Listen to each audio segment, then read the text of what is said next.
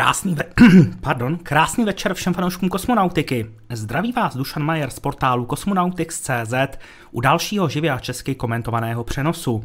No a když se podívám do chatu, tak tady vidím Vladimíra Kordase, správce našeho Instagramu, taky správce Discordu, a správce Kosmonautixu po technologické stránce. Vidím tady v chatu Vítězslava Škorpíka, redaktora našeho portálu, kterého zdravím.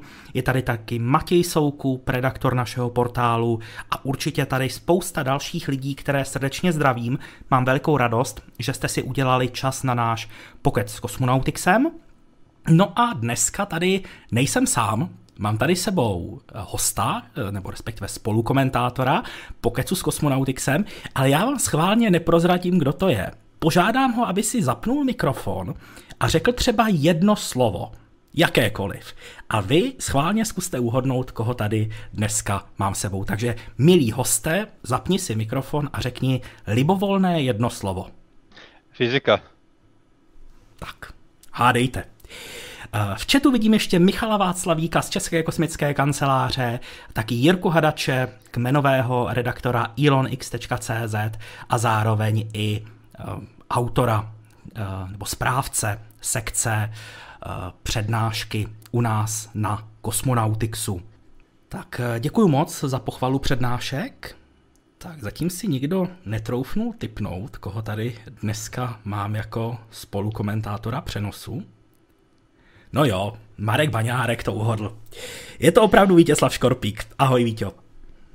Ahoj.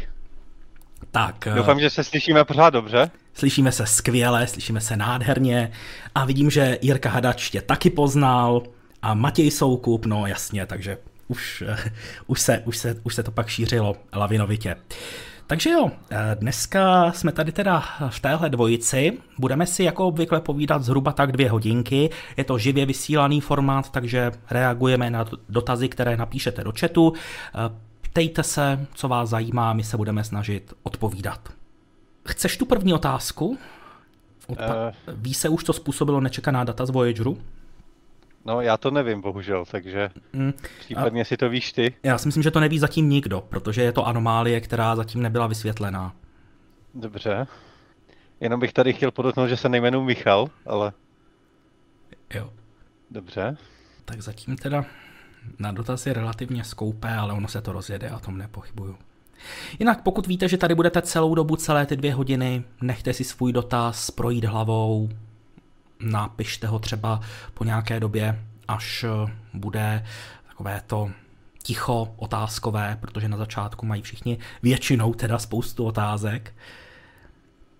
Dream Chaser něco nového nebyl plánovaný první let v roce 2021 a bude letat s posádkou nebo pouze jako nákladní. Pouze jako nákladní prozatím, byť teda firma Sierra Space pořád sní o tom, že by ho jednou využila i pro pilotovanou kosmonautiku, ale zrovna nedávno vydali video, ve kterém ukazují uh, testy vyklápění křídel, instalaci, řekněme, panelů uh, na tělo, takže myslím si, že to probíhá docela dobře. Pokud se nepletu, tak první let závisí na tom, kdy bude k dispozici nosná raketa Vulkán, protože on, Dream Chaser, má letět poprvé na druhém letu Vulkánu.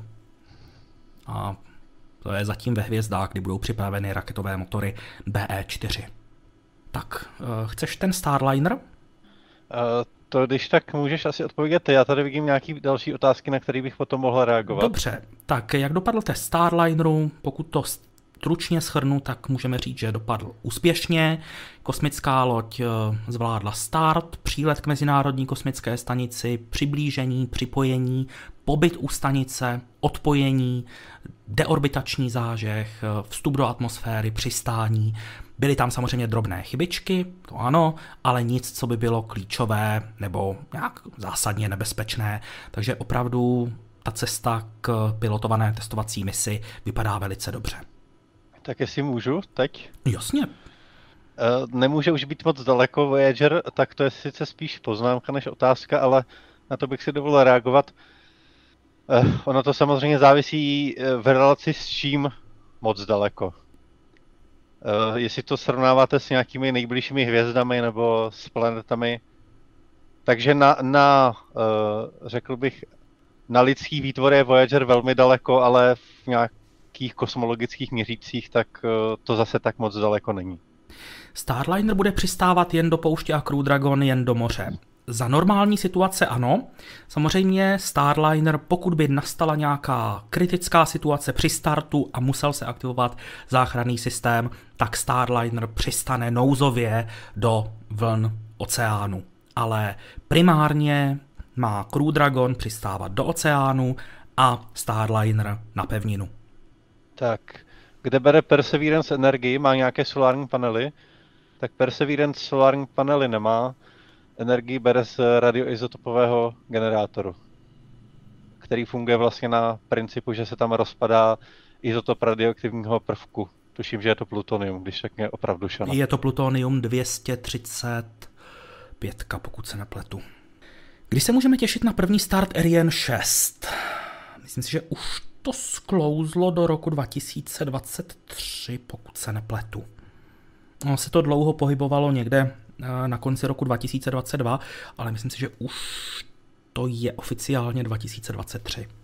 Tak. Děkuji moc za pochvalu eh, podcastu u kulatého stolu, děkuji.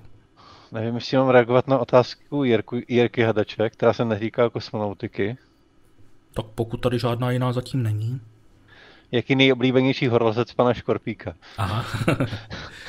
Eh, no nevím, Jirko, jestli dokážu říct jednoho, ale jestli může říct tři, tak eh, Reinhold Messner, Jerzy Kukučka a Marek Holeček. O harmonogramu příprav Artemis 1 byla nedávno tisková konference. Mohli byste prosím z něj zveřejnit nejnovější předpokládané termíny? Uh, možná bychom to mohli dát do kosmotýdeníku, tam se to asi, asi docela hodí. Proč už se nepoužívá nosná raketa Soyuz FG? Uh, protože Rusové se rozhodli modernizovat, modernizovat technologie, které používají a přešli na eh, výkonnější, modernější verzi nosné rakety Soyuz, která je už více digitální, více moderní a má i o něco vyšší nosnost. Že by nám teda nastalo ticho otázkové 11 minut po začátku, jsme tady dlouho neměli.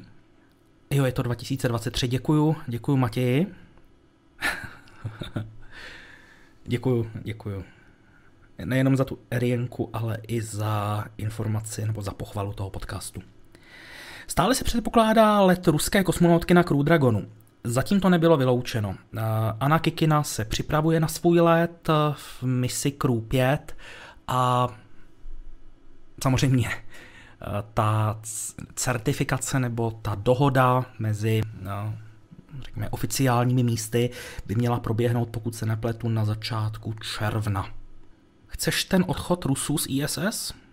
No nevím, jestli na to dokážu odpovědět úplně fundovaně, můžu se pokusit.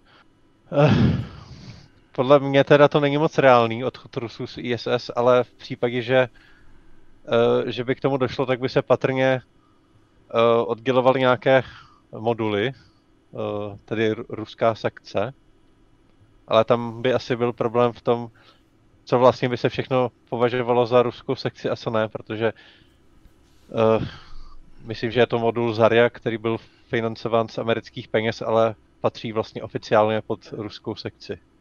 Je to tak. Ale taky si myslím, že k tomu nedojde. Plánuje se někdy v budoucnu, že Češi vyšlou satelit někam dál, než je oběžná dráha Země, třeba na měsíc? Uh, samozřejmě úvahy existují, ale uh, řekněme, nějaké, že by nebo takhle, Česko se samozřejmě podílí na projektech, které míří mimo gravitační pole Země, ale jsou to třeba nějaké družice jiných států, ale asi se to nedá vyloučit do budoucna, že k tomu někdy dojde, ale v blízké budoucnosti se čistě česká družice mimo nízkou běžnou dráhu čekat nedá. Chceš tu Super Heavy Starship? To asi nechci, já si když tak potom případně můžu vzít nějakou další otázku, ale Dobře. o Super Heavy Starship nic moc nevím. Uh, tak ten dávkovač, eh, jak jste to trefně nazval, PES dávkovač, eh, protože to opravdu připomíná ty dávkovače těch bombónů. Nevím, jestli se to ještě vůbec prodává, ale když jsem byl malý, tak to byl docela hit.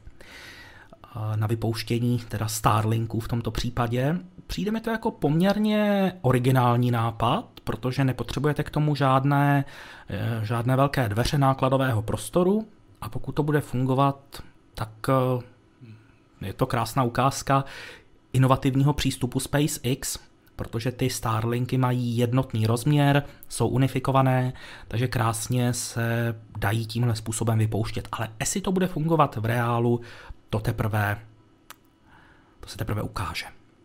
Tak. Jo, ještě teda, že ti do toho skáču, Jirka Hadač tam měl dobrou poznámku ohledně, ohledně zítřka. Eh, zítra teda jedu přednášet do Pardubic. Eh, měl jsem teda přednášet původně v Podzámčí, nebo tak nějak se to jmenuje, eh, kde byla otevřená výstava Brána do vesmíru, ale teď se to přesunulo, organizátoři to přesunuli do sídla krajské knihovny na Bernštejnském náměstí, což je zhruba 400, 400 metrů od místa původně plánovaného. Takže pokud se tam chystáte, tak eh, buďte připraveni, že tam na vás budou čekat směrovky, že přednáška byla přeložena na jiné místo. Děkuji moc, Jirko, za upozornění. Tak, eh, plánuje se nějaká mise k Evropě? Ano, určitě. Eh, například mise Europa Clipper. A výhledově do budoucna určitě se dá uvažovat i o nějakých dalších misích. Hodně se mluví například o misi, která by dokonce přistávala na povrchu Evropy, nebo která by se snad i mohla provrtat uh, tou ledovou slupkou až do oceánu, ale to je hudba hodně vzdálené budoucnosti, takže aktuálně Europa Clipper uh, a Evropu pochopitelně budou zkoumat i některé další sondy, které uh, poletí k Jupiteru nebo které už u, u Jupiteru jsou. Michal mě opravil, Michal Václavík. Aktuálně jsou rozpracované dva projekty na českou lunární sondu. Děkuji za informaci. A my, myslím si, že ta další otázka, byť se až tak netýká kosmonautiky, je to spíš trošičku astronomie, ale ta je přesně pro tebe. Mhm, vidím. Takže zeptám se pana Gemela, kolik času má. Dobře, tak hele, eh. pokud skončí v 10, jo, takže hodinu tři čtvrtě.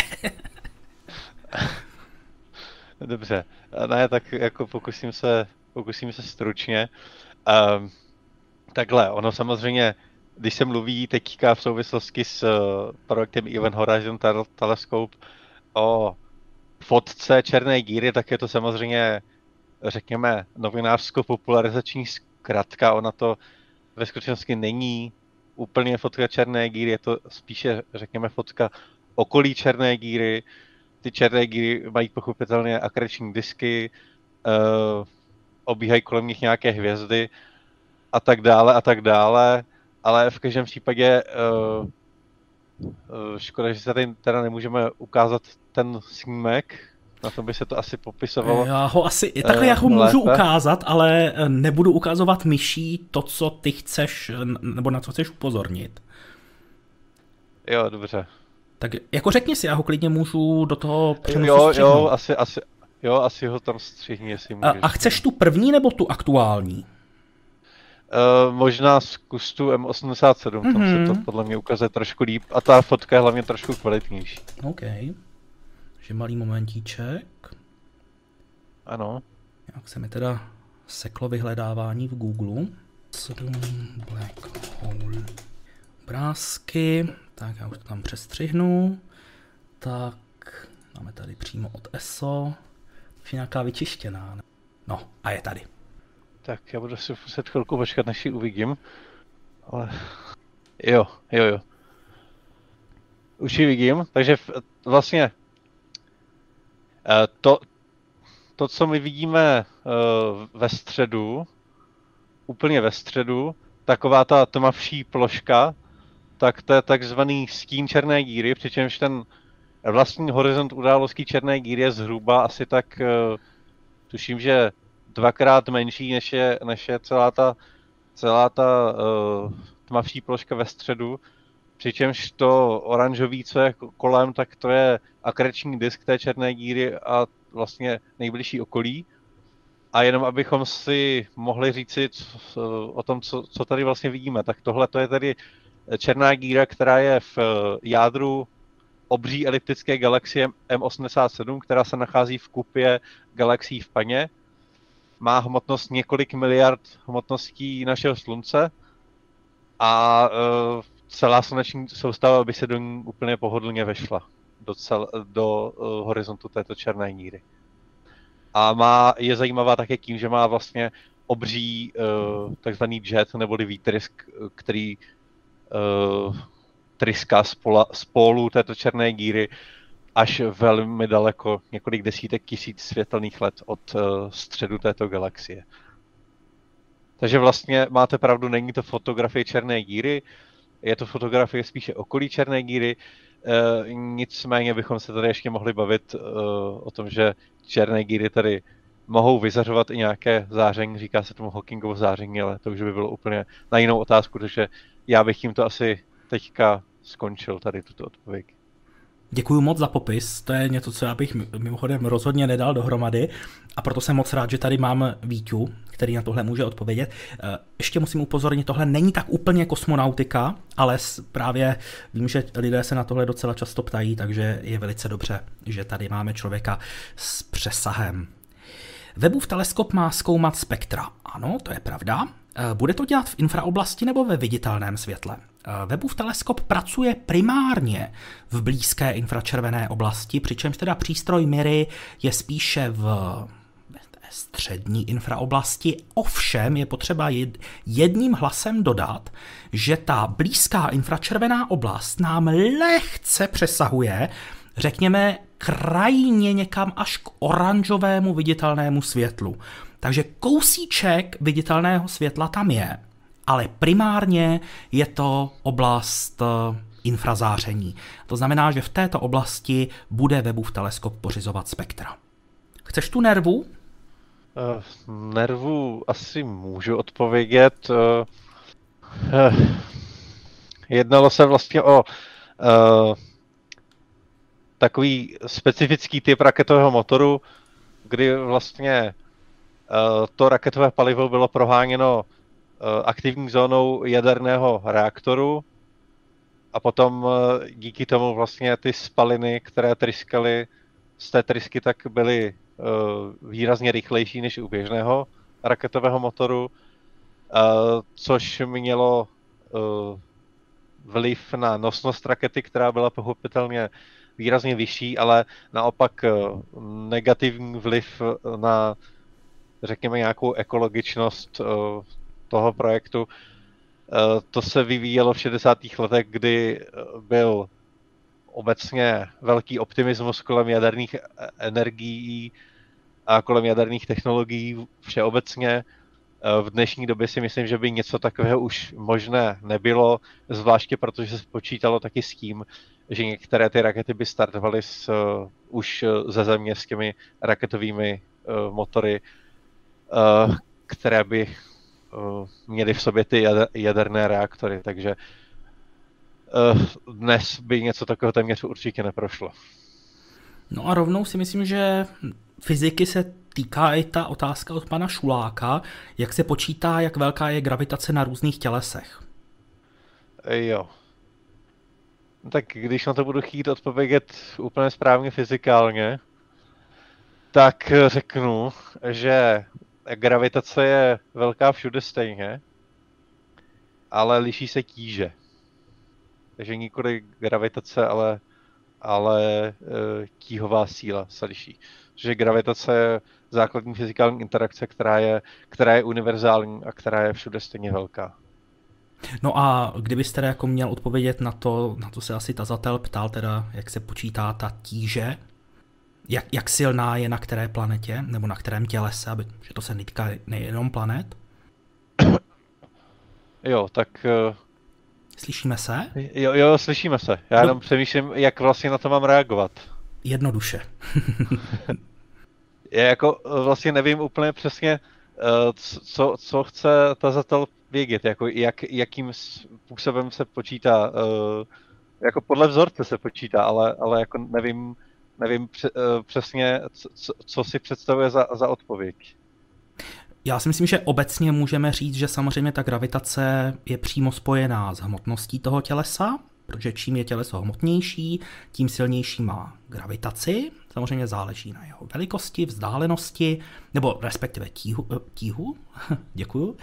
A hodně u sond, nebo respektive třeba sondy, které se posílají třeba k nějakým planetkám, nebo objektům, které nemáme tak dobře zmapované a chceme vědět, jak jsou třeba těžké, tak to se zase ovliv, určuje podle toho, jak ta gravitace toho tělesa ovlivňuje třeba oběžnou dráhu té sondy. Existuje nějaký právní rámec pro zabírání oběžných drah pro družice, nebo to funguje tím, že kdo dřív přijde, ten si něco zabere, protože tak jak se dnes množí množství družic, tak místa není neomezeně. Toho místa je tam mnohem víc, než se může zdát na první pohled. My jsme zvyklí uh, přemýšlet prakticky ve 2D, protože stavíme silnice, stavíme železnice, všechno na povrchu země, nebo pár metrů nad ní, nad ním, nebo pod ním. Ale na té oběžné dráze představte si to jako cibuli, která má spoustu slupek, spoustu vrstev a úplně stejně to funguje na oběžné dráze, takže toho místa je tam víc, než se na první pohled zdá a čím dále jdeme od země, tím větší povrch ta imaginární koule má ale jestli tam existuje nějaký právní rámec, tak nikoliv. Vy v podstatě můžete na oběžnou dráhu vypustit cokoliv, ale samozřejmě nesmí to být nějaké zbraně hromadného ničení a podobně. Jediné, co musí vaše družice splňovat po právní stránce, je komunikace. Dostanete přidělené komunikační pásmo, ve které může ta družice komunikovat, ale co konkrétně bude na palubě, to už je čistě jen a pouze na vás a nikdo vám to nemůže, eh, řekněme, zakázat pokud dodržujete ta pravidla, o kterých jsem hovořil. Tak další otázka si myslím, že je docela vhodná pro mě. Určitě. Zda jsou nějaké blížší informace o termínu startu projektu interferometru LISA. Někde jsem zaznamenal rok 2034. Tak jak už tady správně níže v četu poznamenává Michal Václavík, tak uh, uh, ve skutečnosti se ten termín už posunul. Nejdřívější možný termín je v tuto chvíli rok 2037 No a vlastně už je to delší dobu, co, co skončila uh, demonstrační mise Lisa Pathfinder, která byla velice úspěšná a překonala nejenom požadavky pro tu testovací misi, ale překonala dokonce i některé požadavky pro vlastní interferometr LISA, takže, takže LISA samotná má v tuto chvíli uh, otevřenou cestu. No a ještě můžeme poznamenat, že mm, se do projektu také zase vložila NASA eh, po úspěšném pozorování gravitačních vln eh, na inter, interferometru LIGO v roce 2015. Kdy dostaneme první fotky z Planetum 1? No, to samozřejmě eh, je otázka. Hodně to bude záležet na tom, jak bude probíhat taková ta oživovací fáze, protože právě oživení kamer je jeden z důležitých úkolů, na který se právě teď inženýři chystají, ale žádný konkrétní termín, pokud se nepletu, tak eh, oznámen nebyl. Jestli je lepší raketa na uh, skapalněný metán, uh, letecký petrolej nebo kapalný vodík nebo na uh, tuhé pohonné látky. To strašně záleží na tom, co od té rakety chcete tuhé pohonné látky bych do toho vůbec nemíchal. Jo? To už bychom potom srovnávali hrušky a jablka. Um, tuhé pohonné látky mají samozřejmě výhodu v tom, že uh, mohou být ty rakety natankované dlouho dopředu, a mohou být kdykoliv připraveny k vypuštění. Uh, motory na kapalné pohonné, nebo rakety na kapalné pohonné látky jsou konstrukčně složitější, protože mají tři, ty motory třeba mnohem více pohyblivých dílů. Skapalněný vodík mezi eh, kapalnými pohonnými látkami je, řekněme, takové nejúčinnější palivo, ovšem má i spoustu nevýhod. Eh, ke skapalnění vodíku potřebujete teplotu skoro minus 250 stupňů Celsia, takže je to energeticky hodně náročné a i když vodík schapalníte, tak má hrozně nevýhodnou hustotu. To znamená, potřebujete obrovské nádrže, do kterých se ale vejde jenom málo hmoty. Takže je to něco za něco. No, co se týče leteckého petroleje, tak ten má výhodu v tom, že je relativně levný. Motory, které ho používají, tak jsou konstrukčně jednodušší než ty na kapalný vodík.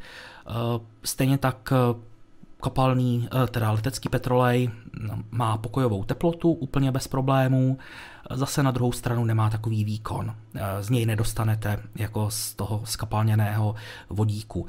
Potom tady máme ještě teda ten zmíněný skapalněný metan, který se částečně blíží tomu skapalněnému vodíku, má teda o něco menší výkon z něj dostanete, ale velkou výhodou je, že nepotřebuje tak nízké teploty a má i výhodnější hustotu. Takže zase záleží na tom, co konkrétně od té rakety chcete, co konkrétně by měla umět, jak by měla fungovat a na základě toho se pak dá hovořit o nějakém vhodném palivu.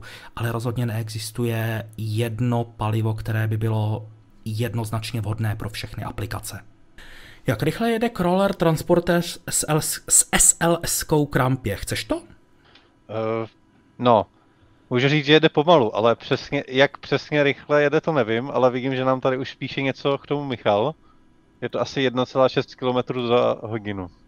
Jo, u, u, už tam vidí tu Michalovu odpověď. Um, kdyby jel transportér moc rychle, raketa by mohla spadnout. Oh, za prvé, je to objekt, který má vysokotěžiště, navíc je hodně vysoký, sám o sobě, takže jaká, jakékoliv zastavení změna rychlosti z hlediska setrvačnosti by mohly, ne že by ta raketa mohla spadnout, ale mohla by třeba dojít eh, ke zvýšenému namáhání té konstrukce, ať už rakety nebo obslužné věže, takže není kam spěchat. Úplně to takhle stačí a navíc upřímně řečeno ty motory, které tam pracují, tak eh, mají dost práce s tím, aby tenhle kolos uvedli do pohybu touhle malou rychlostí. Proč jsme neodpověděli na otázky? Jednoduše proto, že uh, otázek je tady hodně a ne- nestíháme všechny. Když tak je prosím napište znovu. Eh, děkuju. Děkuju za gratulaci k 11. družici. Doufejme, že Planetum 1 bude fungovat tak, jak má. Jinak, eh, jak se tam ptá Matěj Soukup, tak pochopitelně, když jede crawler transportér bez vypouštěcí nebo mobilní vypouštěcí plošiny, tak samozřejmě se pohybuje vyšší rychlostí, tam jsou to myslím 4 km za hodinu. Mohla by NASA vytvořit SLS Heavy, myslím stejným způsobem jako Falcon Heavy? Ne. Myslím si, že dá, dál tuhle otázku asi nemá smysl, smysl rozepisovat. Možná v Kerbal Space programu tam by to asi šlo, ale eh, v realitě, v realitě ne. Nějaké nové info o Rocket Lab o zachyceném stupni? Ne. V podstatě poslední informaci, kterou zveřejnili, byla ta, že uh, břemeno vykazovalo oproti zkouškám nestandardní úroveň nebo nestandardní parametry zatížení a proto se rozhodli ho odpojit. Kdo má při přesunu rakety SLS přednost, raketa nebo aligátor? No, vzhledem k tomu, jak rychle se crawler pohybuje, tak si myslím, že toho aligátora by stihli odehnat. A nebo by utekl sám. Tak. Chceš tu Venuši? Uh, Venuši můžu. Pokud já vím, tak v tuto chvíli se žádná vesmírná agentura uh, na plánovaný let lidí na nebo k Venuši nezaměřuje. Byly sice v minulosti nějaké projekty, že by snad lidé mohli uh, se vydat na cestu uh, kolem Venuše, ale myslím, že v, tu, v tuto chvíli to úplně aktuální není a že nikdo s tím nějak reálně nepočítá, pokud tady nebudeme zmiňovat nějaké nějaké projekty, které jsou spíše ve fázi nějakých eh, prezentací než reálných dat. Ale když tak mě případně prosím opravdu, Šame. Je to, je to přesně tak, jak říkáš. Občas se teda objevily nějaké ty nápady, jako třeba bylo Apollo Applications, kde se uvažovalo o tom, jak by se dal využít hardware z programu Apollo při letech někam dál, třeba k Marsu a podobně. Jedna z myšlenek byla pilotovaný oblet měsí, uh, Venuše, ale upřímně řečeno přesně jak říkáš. V současné době je to naprosto, naprosto mimo. Já bych jenom chtěl možná poprosit, eh, nebudu konkrétní, ale asi každý, každý pochopí. Chtěl bych poprosit, když píšete nějakou otázku do chatu, zkuste prosím předtím, než kliknete na Enter, se podívat, jestli ta otázka dává smysl, jestli v ní nejsou překlepy, protože když to odešlete, tak pak musíte to uvádět na pravou míru, případně uvádět, že je tam chyba. Eh, zkuste tomuhle předcházet tím, že si to před odesláním přečtete ten chat pak bude mnohem přehlednější a my budeme líp chápat, na co se třeba dotyčný chce zeptat. Děkuju moc. Chceš ten, eh, to skapalňování na Marsu? Jo, ty myslíš ten hmm. kyslík.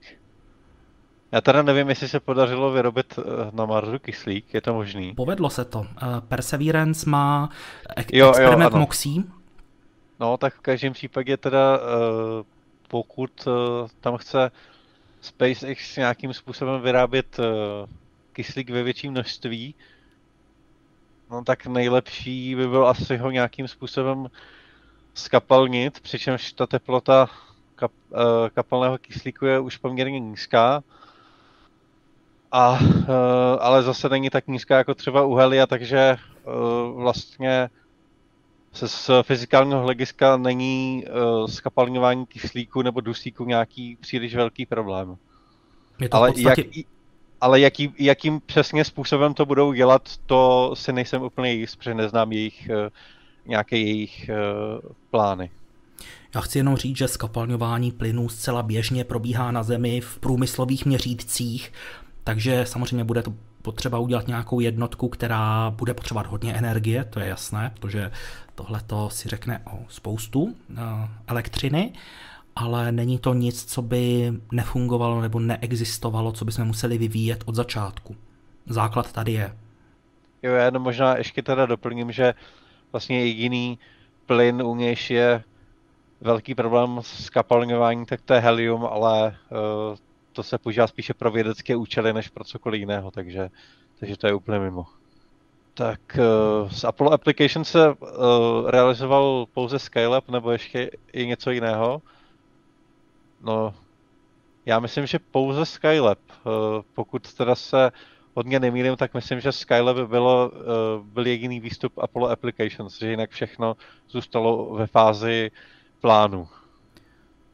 Když bychom hodně zavřeli obě dvě oči a řekli, že to vezmeme plus minus bajvočko, tak můžeme říct, že Apollo Soyuz společný let by se dal považovat částečně za využití technologie z programu Apollo.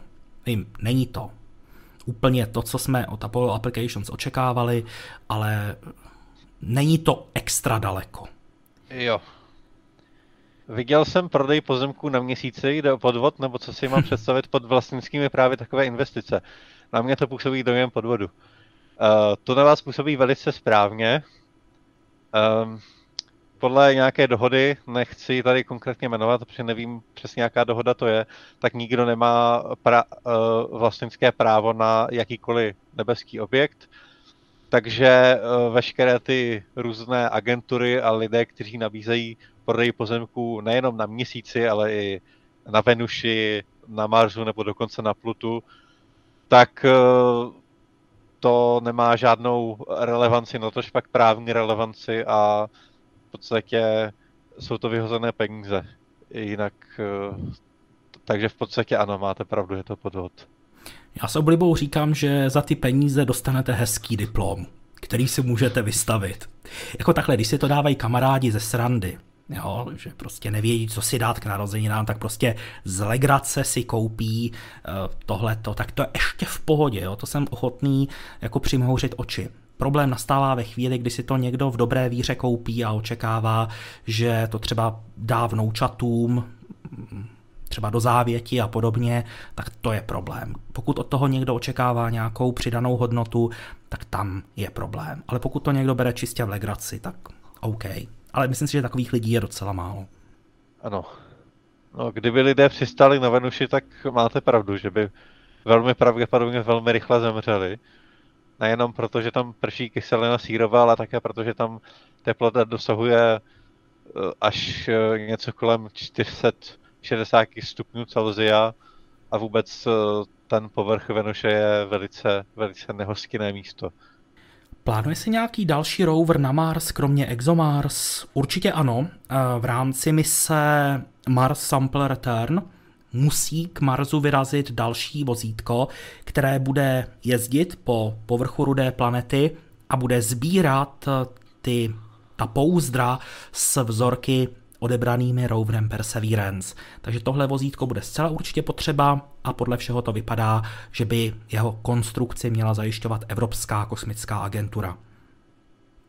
A myslím, že ten start téhle mise Michal mě možná opraví nejdřív 2026.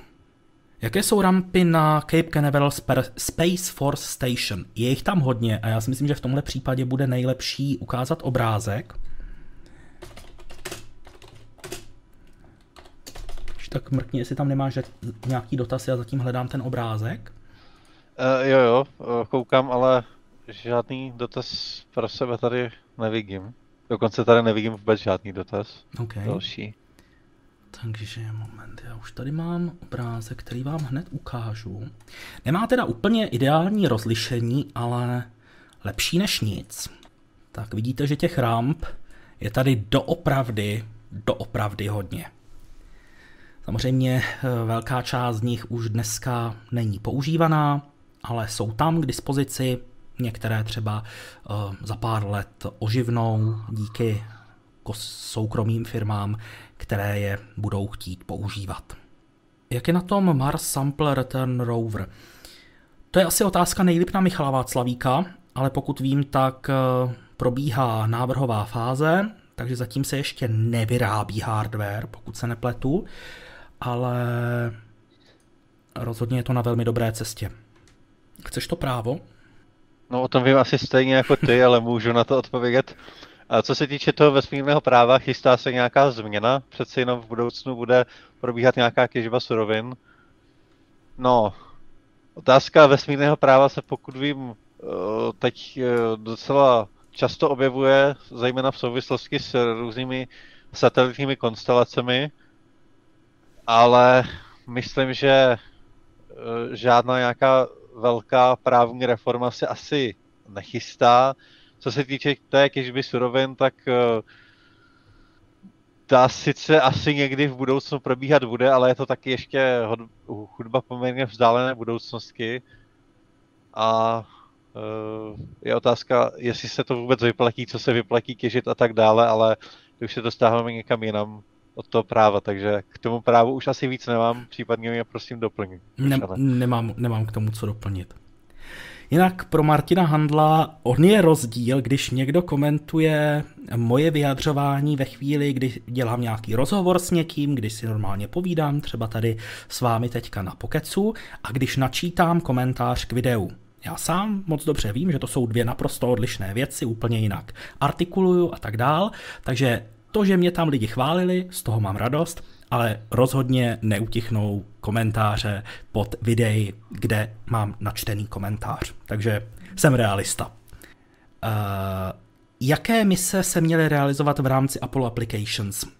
Kromě toho pilotovaného obletu měsíce byl takový asi nej atraktivnější, můžeme říct, pilotovaný let k Marsu. Jednou tam už se měly využívat vylepšené nosné rakety založené na Saturnu 5, rakety třeba Novace a podobně, nebo raketa Nova, tak Nova. Eh, tam měla několik verzí, ale nepřekročilo to nikdy hranici rýsovacích prken, abych tak řekl. Tak, eh, teď tady vidím dvě otázky, které jsou pro mě. Dobře. Já tak, teda si takže, ještě předtím, ano. nebo víš co, vem si jednu a já si pak vemu ten nejbližší start Falconu Heavy. A pak si vemeš tu druhou.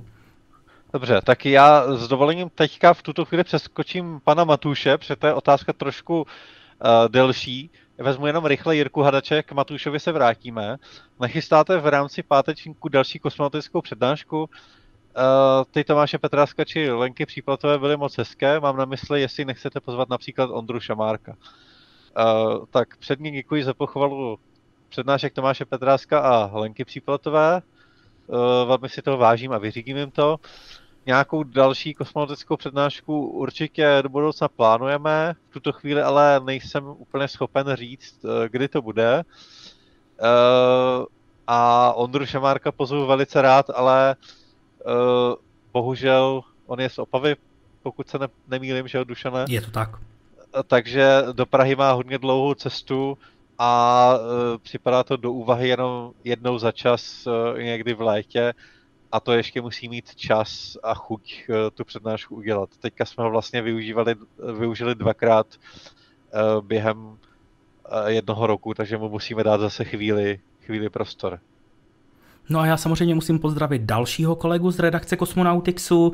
Máme tady Karla Zvoníka, takže hezky se nám to tady schází. A kdy bude nejbližší start Falconu Heavy? To je jednoduchá otázka, ale s poměrně komplikovanou odpovědí, protože já si dovolím uh, upozornit na článek, který jsme vydali na Cosmonautixu 25. května, to znamená tenhle týden, uh, o tom, že start sondy Psyche odkládá softwarová chyba. Uh, doporučuji si ho přečíst, protože tady na konci se věnujeme startům Falconu Heavy, které jsou plánovány plus minus na období letošního roku. A všechny bez rozdílu potkal odklad. Psyche byl poslední náklad Falconu Heavy, který zatím neměl odklad. Teď ho potkalo spoždění o 7 týdnů kvůli softwarové chybě. A v tuhle chvíli není ten harmonogram letů rakety Falcon Heavy vůbec jistý. Detaily si můžete přečíst zde. Myslím si, že letos se určitě nějakého Falconu Heavy dočkáme. To si myslím, že za to můžu dát asi ruku do ohně. Ale kolik jich bude, kdy budou, s jakými náklady, to je zatím poměrně, poměrně otevřené. Takže pro zájemce doporučuji tento článek na Kosmonautixu. Tak jestli můžu tedy? Pojď na ní. Uh, já teda uh, jenom jsem se rychle podíval do programu pátečníku, takže ještě mám krát, kratičké doplnění pro Jirku Hadače. Uh, ve skutečnosti jsem zapomněl na dvě již naplánované přednášky, tak předně 24. června bude u nás mluvit Michal Švanda, jeden z největších českých odborníků na sluneční fyziku. Ta přednáška se bude jmenovat Slunce zblízka a bude to o aktuálních výsledcích eh, ze sond Parker Solar Probe a Solar Orbiter, mimo jiné tedy. A potom 29. července bude hovořit Miroslav Hafaránek na téma infračervená astronomie s webovým dalekohledem. Takže pokud uh, máš u sebe poznámky, tak si to můžeš rovnou poznamenat a uh, dát to na web přednášky Cosmonautics. Tak no, a tak se konečně... Jirka Hadač eh, určitě si to když tak pustí potom ze záznamu, nebo může, může, může si pak napsat o informace. Tak a teď pojďme konečně teda na tu otázku astronomickou, kterou určitě položit můžete, naopak jsem za ní velmi rád. Kvasary jsou extrémně jasné a asi i velké. Eh, ví se, nebo předpokládá, eh, zda jsou to zárodky budoucích černých ker v centrech galaxií, tak eh, předně si dovolím drobnou opravu. Kvasary jsou skutečně extrémně jasné, ale zase tak moc velké nejsou, nebo samozřejmě zase záleží, s čím to srovnáváte. Z hlediska země jsou velké, ale, ale ve skutečnosti to jsou tedy aktivní galaktická jádra, tedy centrální oblasti uh, velmi vzdálených galaxií, které jsou uh, z hlediska nějakých kosmologických rozměrů nebo i galaktických rozměrů poměrně malé. A jak už jsem tady naznačil, tak to jsou uh, tedy vlastně jádra galaxií a je to tedy centrální černá díra, ne její zárodek, ale centrální supermasivní černá díra, do, ní, do níž padá nějaký materiál, jako jsou to hvězdy, planety nebo, nebo nějaké uh, další objekty, po případě nějaký plyn a prach. A tím, uh, jak dochází k různým reakcím v tom akrečním disku, uh, tření a uh, jiným, tak uh, je potom to jádro galaktické velmi jasné a my ho můžeme pozorovat na extrémně eh, velkou vzdálenost. A eh, jenom drobná poznámka ještě na závěr. Uh, možná víte, že za několik miliard let se má srazit, nebo spíše splynout je lepší termín, naše mléčná dráha z galaxií v Andromedě, známou jako M31. A když k tomu dojde, tak taky patrně dojde ke splynutí těch supermasivních černých děr a vlivem té strážky se ukazuje, nebo některé numerické simulace naznačují, že by eh, ta výsledná černá díra mohla být zase aktivní, to znamená, že nějací naši velmi vzdálení potomci by mohli pozorovat velmi blízký kvazar vlastně v centru naší galaxie. Tolik tedy k této otázce a jestli tam máme nějakou další otázku, tak můžeme na ní. V jaké výšce končí vzdušný prostor patřící do vlastnictví států? Uh, přiznám se, že právní odpověď na tuhle otázku neznám, ale myslím si, že jsem jednou četl takovou poměrně vtipnou a docela trefnou odpověď na podobný dotaz. Nevím teda, co je na tom pravdy, ale přišlo mi to docela logické, že ten vzdušný prostor sahá do takové výšky, kam je schopná protivzdušná obrana dostřelit. Takže samozřejmě berte to s rezervou, ale myslím si, že obecně můžeme říct, že obecně kosmický prostor začíná ve výšce 100 kilometrů, pokud budeme brát tu mezinárodně uznávanou hranici, což je tedy Karmánova hranice. Spojené státy mají tu hranici níže, v 80 kilometrech a to si myslím, že bychom mohli poměrně trefně brát za odpověď na tuhle otázku.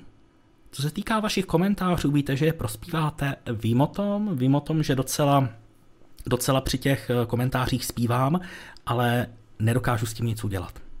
Tak já děkuji ještě uh, Ondřeji Olovskému za pochvalu Tomáše Petráska i Ondry Šamárka, případně to vyřídím. Plánuje si nějaká mise na průzkum lávových tunelů eh, na měsíci nebo na Marsu?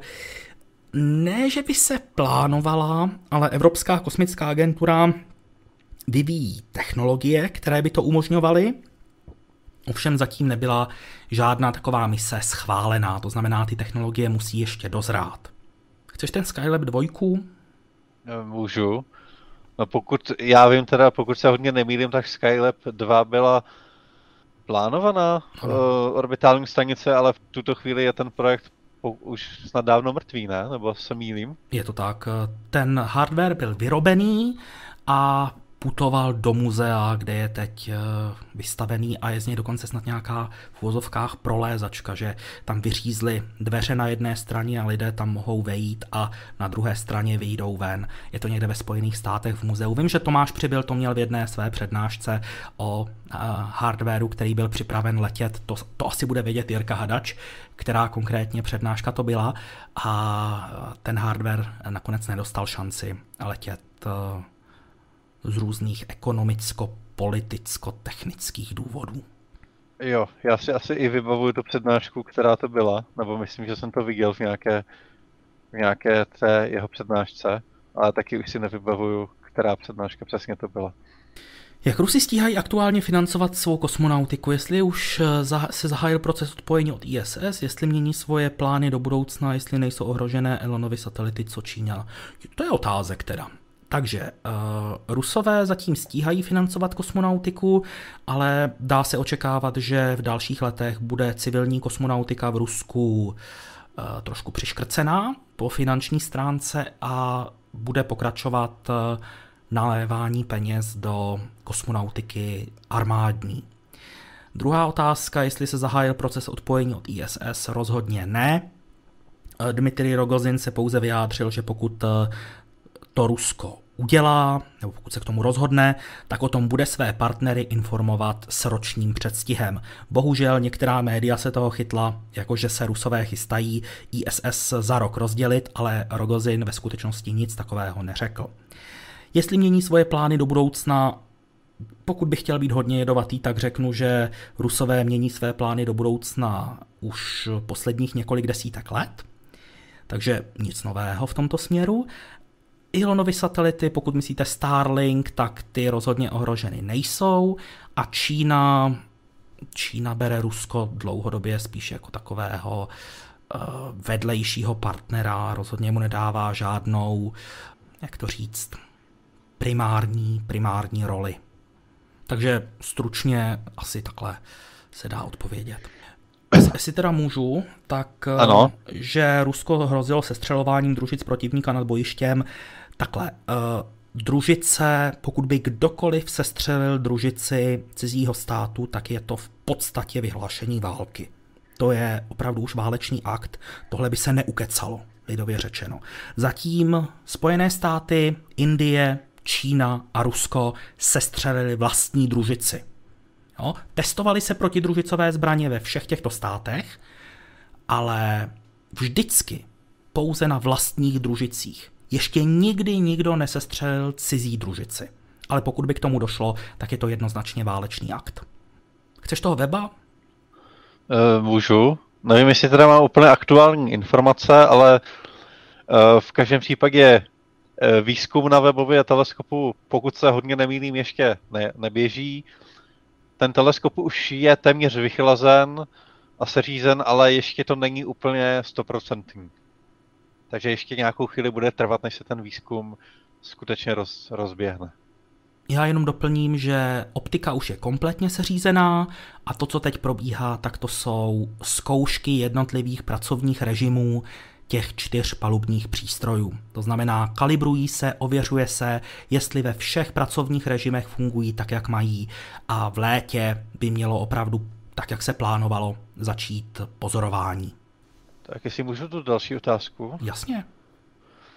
Uh, mě zajímá, uh, zda existují nějaké reálné fotky zobrazující exoplanety, protože pokud vím, tak eh, tyto planety jsou tak daleko, že jejich obraz je, nedos, je ne, uh, nedosáhnutelný pomocí teleskopu, tak nějaké fotografie, které reálně zobrazují exoplanety, tak už existují.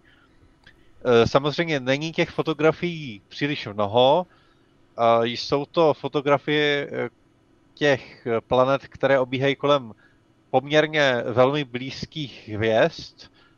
A ještě ty planety samozřejmě musí mít nějaké specifické parametry, aby se dali, dali vyfotit, ale nějaké takové, takovéto snímky už existují a pochopitelně ty planety tam jsou uh, vidět jako body nebo v nejlepším případě drobné tečky, ale není na nich v žádném případě možné rozlišit jakékoliv, jakékoliv detaily. Chceš ten dotaz od pana Kopilce? Uh, jo. Uh, jestli nám něco říká teleskop, který navrhl Sláva Turišev, uh, měl by to být teleskop gravitační čočky za použití slunce. Bylo to snad i v nějaké zprávě programu NASA 2020.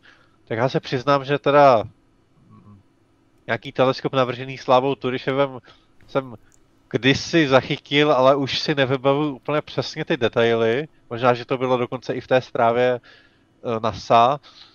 Takže spíš eh, bych si dovolil odpovědět obecně. Určitě je možné použít eh, slunce jako gravitační čočku. Je to možné v podstatě u jakéhokoliv tělesa, které má nějakou silnější gravitaci. Určitě existují nějaké projekty, teleskopů, eh, které by mohly použít Slunce jako gravitační čočku. Pokud si dobře vzpomínám, tak eh, to měl být nějaký projekt, eh, pomocí něhož by se zobrazovaly právě nějaké exoplanety s poměrně vysokým rozlišením, ale takhle. Jak tady Dušan říká, tak co je dál než 30 let, myslím si, že říká, že jo, tak to je sci-fi. Takže tohle to je hodně velká sci-fi. To není ani jako jenom sci-fi, to, to je hodně velká sci-fi. Myslím, že několik dalších desítek let se něco takového téměř určitě neuskuteční. Už jenom proto, že ta uh, sonda, která by mohla pozorovat uh, nějaké ty exoplanety nebo cokoliv jiného pomocí gravitační čočky slunce, tak by musela být velmi daleko od Země. Dokonce myslím, že mnohem dál, než uh, je Voyager v tuto chvíli a Voyager tam letěl několik desítek, 40 let, přes 40 let, takže ještě hodně dlouho se něčeho takového nedočkáme. Tak, já tady mám dotaz, jak pokračuje vývoj mise Dragonfly, v jaké fázi se nacházíme, staví se už letový hardware. Myslím, že letový hardware se ještě nestaví, ostatně ta sonda má startovat za pět let, takže na to je zatím ještě ne úplně moc času, ale stále čas, času relativně hodně ale uh, o tom projektu se až tak moc nemluví, protože zatím je to taková fáze, ve které se všechno ladí, připravuje, testují se třeba jednotlivé systémy, jednotlivé přístroje a podobně. Takže o tom se moc informovat nedá, ale rozhodně NASA o tenhle program stojí a myslím, že se ho určitě, určitě dočkáme. Jak bude Starship vypouštět satelity, když tam zatím není nějaké okno? Bude je vozit někde uprostřed nebo na špičce? No, máme tady fotografii, která ukazuje reálný hardware na Boca Chica A to, co tady vidíme, je výřez z těla, tedy nacházíme se v té horní části, tedy nad nádržemi. Kdybych to měl k něčemu přirovnat, tak řekněme SN5 a 6, které letěly, tak to byla jenom ta spodní část Starship, ve které jsou nádrže.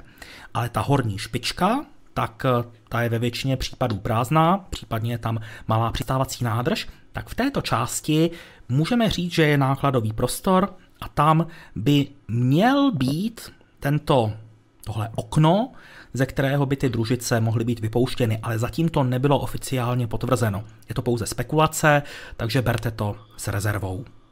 Tak já si dovolím ještě doplnit Karla.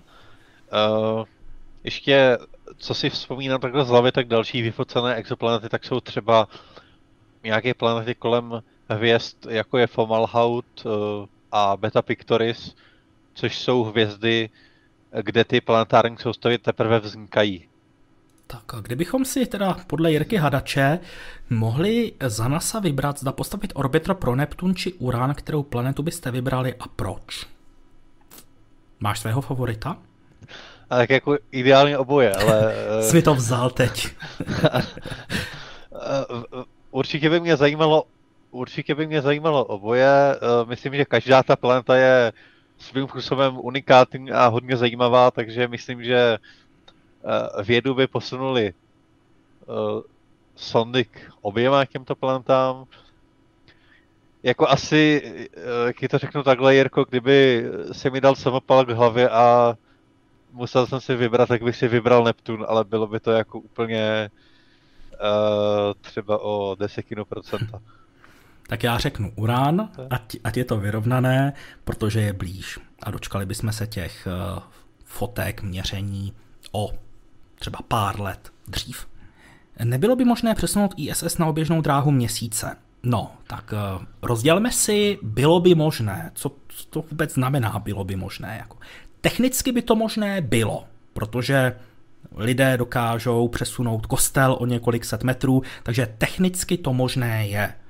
Pouze, samozřejmě, jak už to tak bývá, vždycky je to dvousečná zbraň. Vždycky, když se řekne A, musí se říct i B. V tomto případě to B je, že by to bylo za A riskantní pro třeba konstrukci fotovoltaických panelů, které by se při tom zrychlení mohly rozlámat.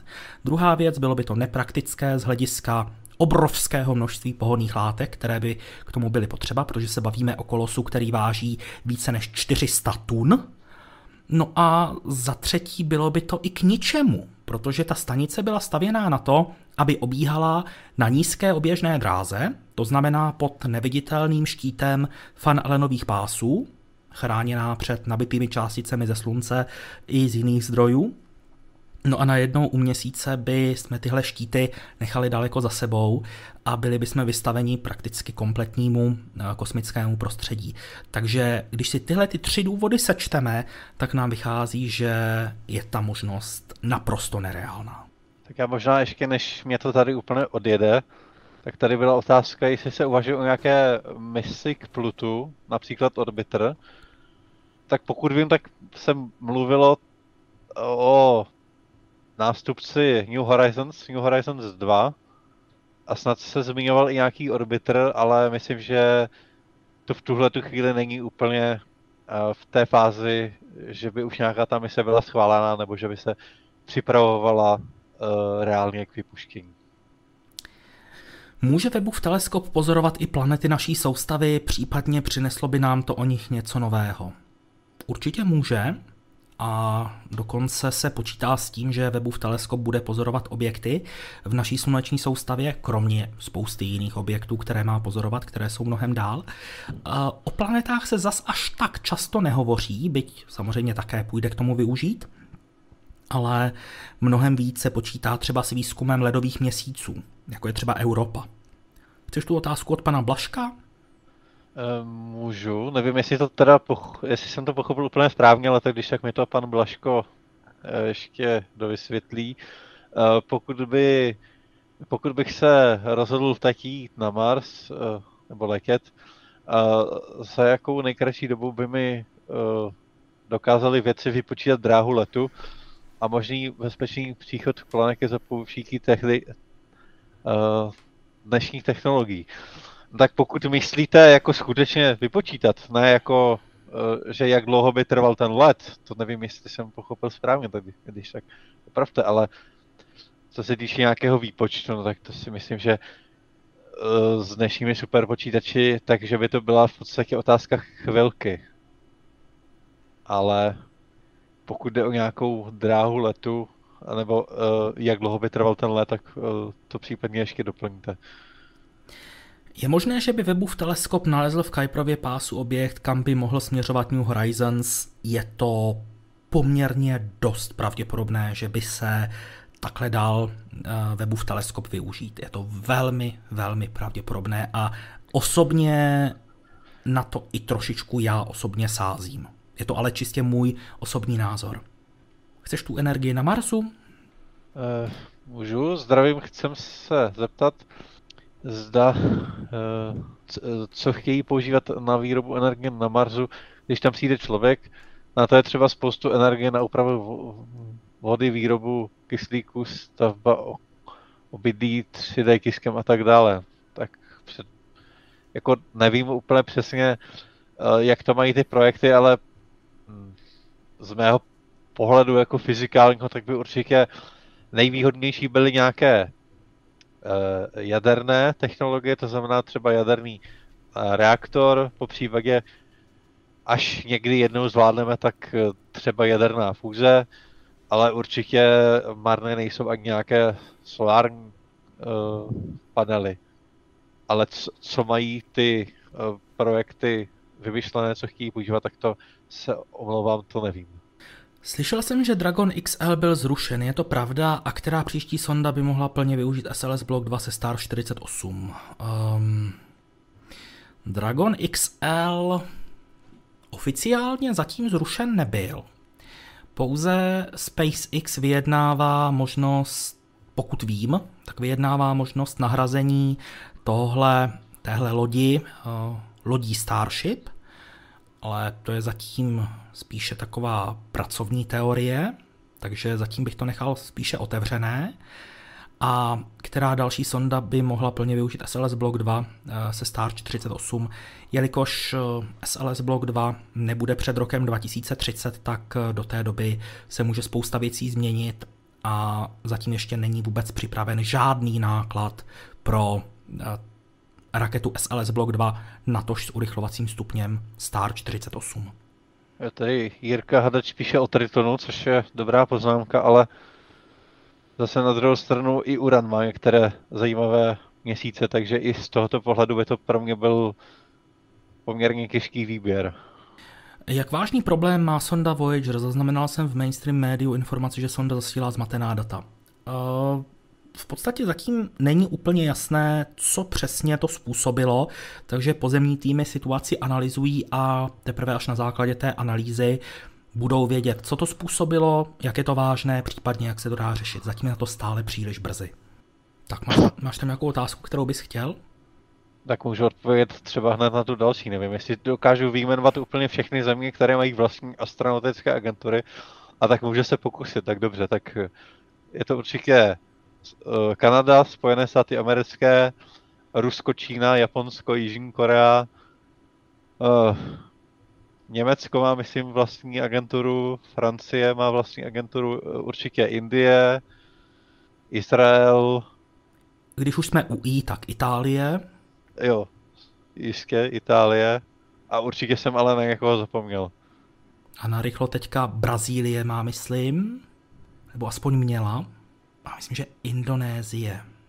Ne, že by byli teda nějak aktivní, ale mají je.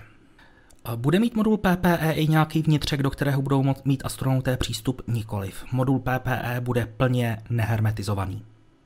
To jsem teda odbil docela rychle tu otázku, takže aby to nevypadalo, že si vybírám jenom krátké otázky a Vítě má ty dlouhé, tak si vemu ještě nějakou další.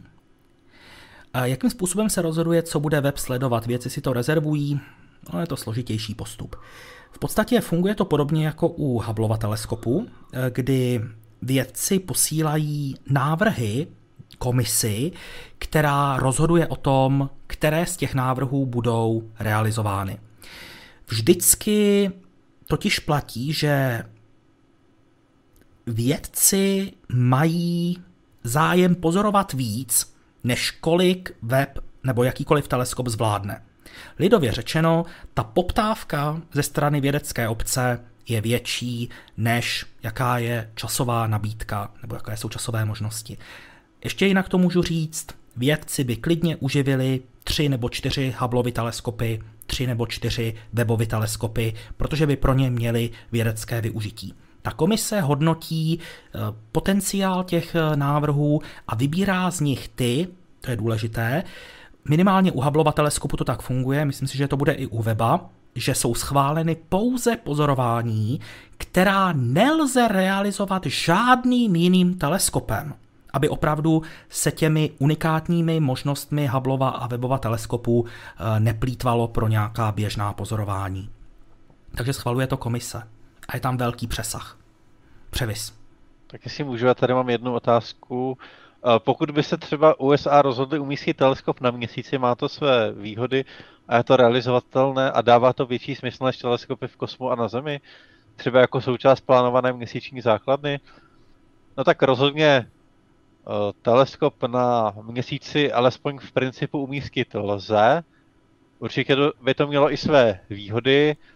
Hovoří se hlavně o umístění nějakého velkého radioteleskopu na měsíci, ideálně tedy na odvrácené straně měsíce, kde by se našel třeba nějaký vhodný kráter o průměru, o průměru zhruba kilometr nebo tak nějak, kam by se umístil ten uh, takzvaný talíř uh, toho radioteleskopu.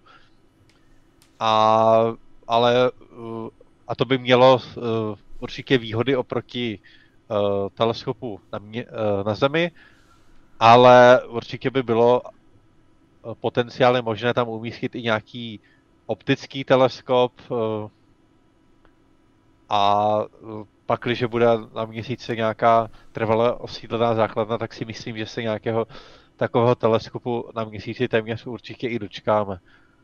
Nicméně pozemská astronomie má pořád svůj neodiskutovatelný význam a prozatím jsou některé eh, projekty, které nelze eh, nahradit uh, nějakými uh, projekty, které jsou umístěny na oběžné dráze či jinde v kosmickém prostoru.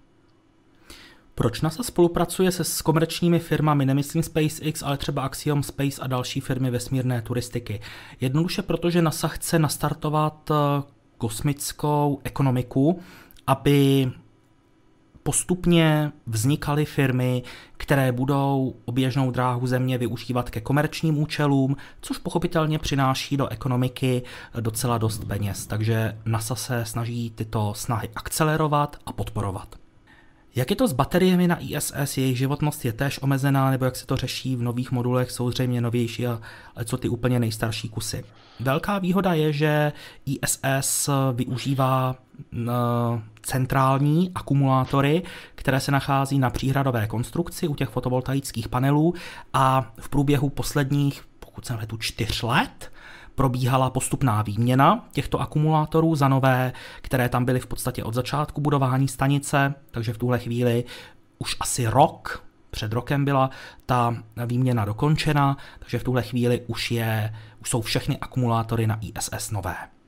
Máš tam nějakou otázku pro sebe, která by se ti líbila? Uh, jo, jo, vidím tady jednu. Uh, pokud by se lidstvu podařilo zvládnout fúzní pohon, uh, kolik procent rychlosti světla by takovýto pohon dosahoval? Tak uh, podle nějakých studií, které jsem viděl, tak uh, takový fúzní pohon by v ideálním případě mohl dosahovat asi 10 až 12 v úplně tom optimálním případě řekněme nějakých 15% rychlosti světla, což je poměrně, poměrně hodně, eh, například eh, k Alpha Centauri, což je jedna z nejbližších hvězd, tak by se dalo tímto způsobem doletět za nějakých eh, něco přes 40 let, ale na to, abychom pozorovali nějaké relativistické efekty, tak je to ještě hodně málo. No a co se týče té zvládnutí fúze, tak eh, na to si hlavně ještě nějakou dobu počkáme. New Horizon stále nemá další vhodný objekt na přelet, ještě stále má na hledání rezervovaný čas na teleskopech. Subaru nebo to už zabalili. Uh, Jestli má rezervovaný nějaký čas na pozorování, to se přiznám, že nevím, ale stále není kam spěchat. Ta sonda je v dobrém technickém stavu, má dost pohonných látek, takže opravdu než to nějak uspěchat, je lepší si třeba pár let počkat, ono nám to neuteče a potom využít třeba jenom část pohonných látek k tomu, abychom se nasměrovali k nějakému novému cíli, který se třeba v té době objeví, jak říkám, třeba pomocí webova teleskopu a zamířit k němu. A třeba ušetříme ještě část pohonných látek a navštíví pak sonda ještě nějaký další objekt. Ta sonda tady s námi může být ještě několik desítek let. Tak kdybyste se chtěli podívat na nějaké těleso ve sluneční soustavě, jaké by to bylo? No, pokud to uh, může být úplně jakékoliv těleso, tak vás možná překvapím, ale já bych řekl asi jádro komety Hale-Bopp. Já budu, já budu nudný, já řeknu, já řeknu měsíc a konkrétně místo přistání Apollo 11.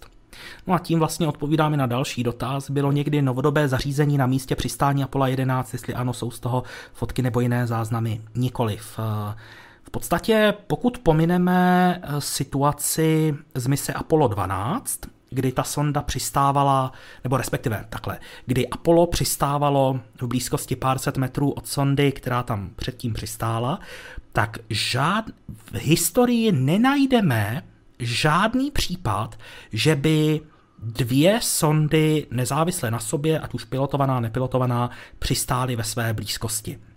To znamená, ani do blízkosti přistání Apollo 11 se žádná sonda nedostala, to znamená, fotky nejsou, ale máme fotky z oběžné dráhy, protože kolem měsíce krouží americká sonda LRO, která má poměrně dobrou kameru a té se už několikrát podařilo vyfotit ta přistávací místa a jsou uh, vyfocená všech, jsou vyfoceny všechny lokality, ve kterých uh, Apollo přistála a jelikož na, na měsíci není vzduch, není tam vítr, tak jsou tam stále vidět eh, z té oběžné dráhy vyfocené cestičky eh, vyšlapané astronauty v regolitu. Ohledně, ohledně toho launchpadu pro Falcon Heavy, tak přiznám se, že to fakt nevím, kde by se dalo najít. Možná jestli třeba někdo to nedělal z papíru, najít někde na internetu nějaký model, ale tohle fakt netuším, kde by se tohle dalo sehnat.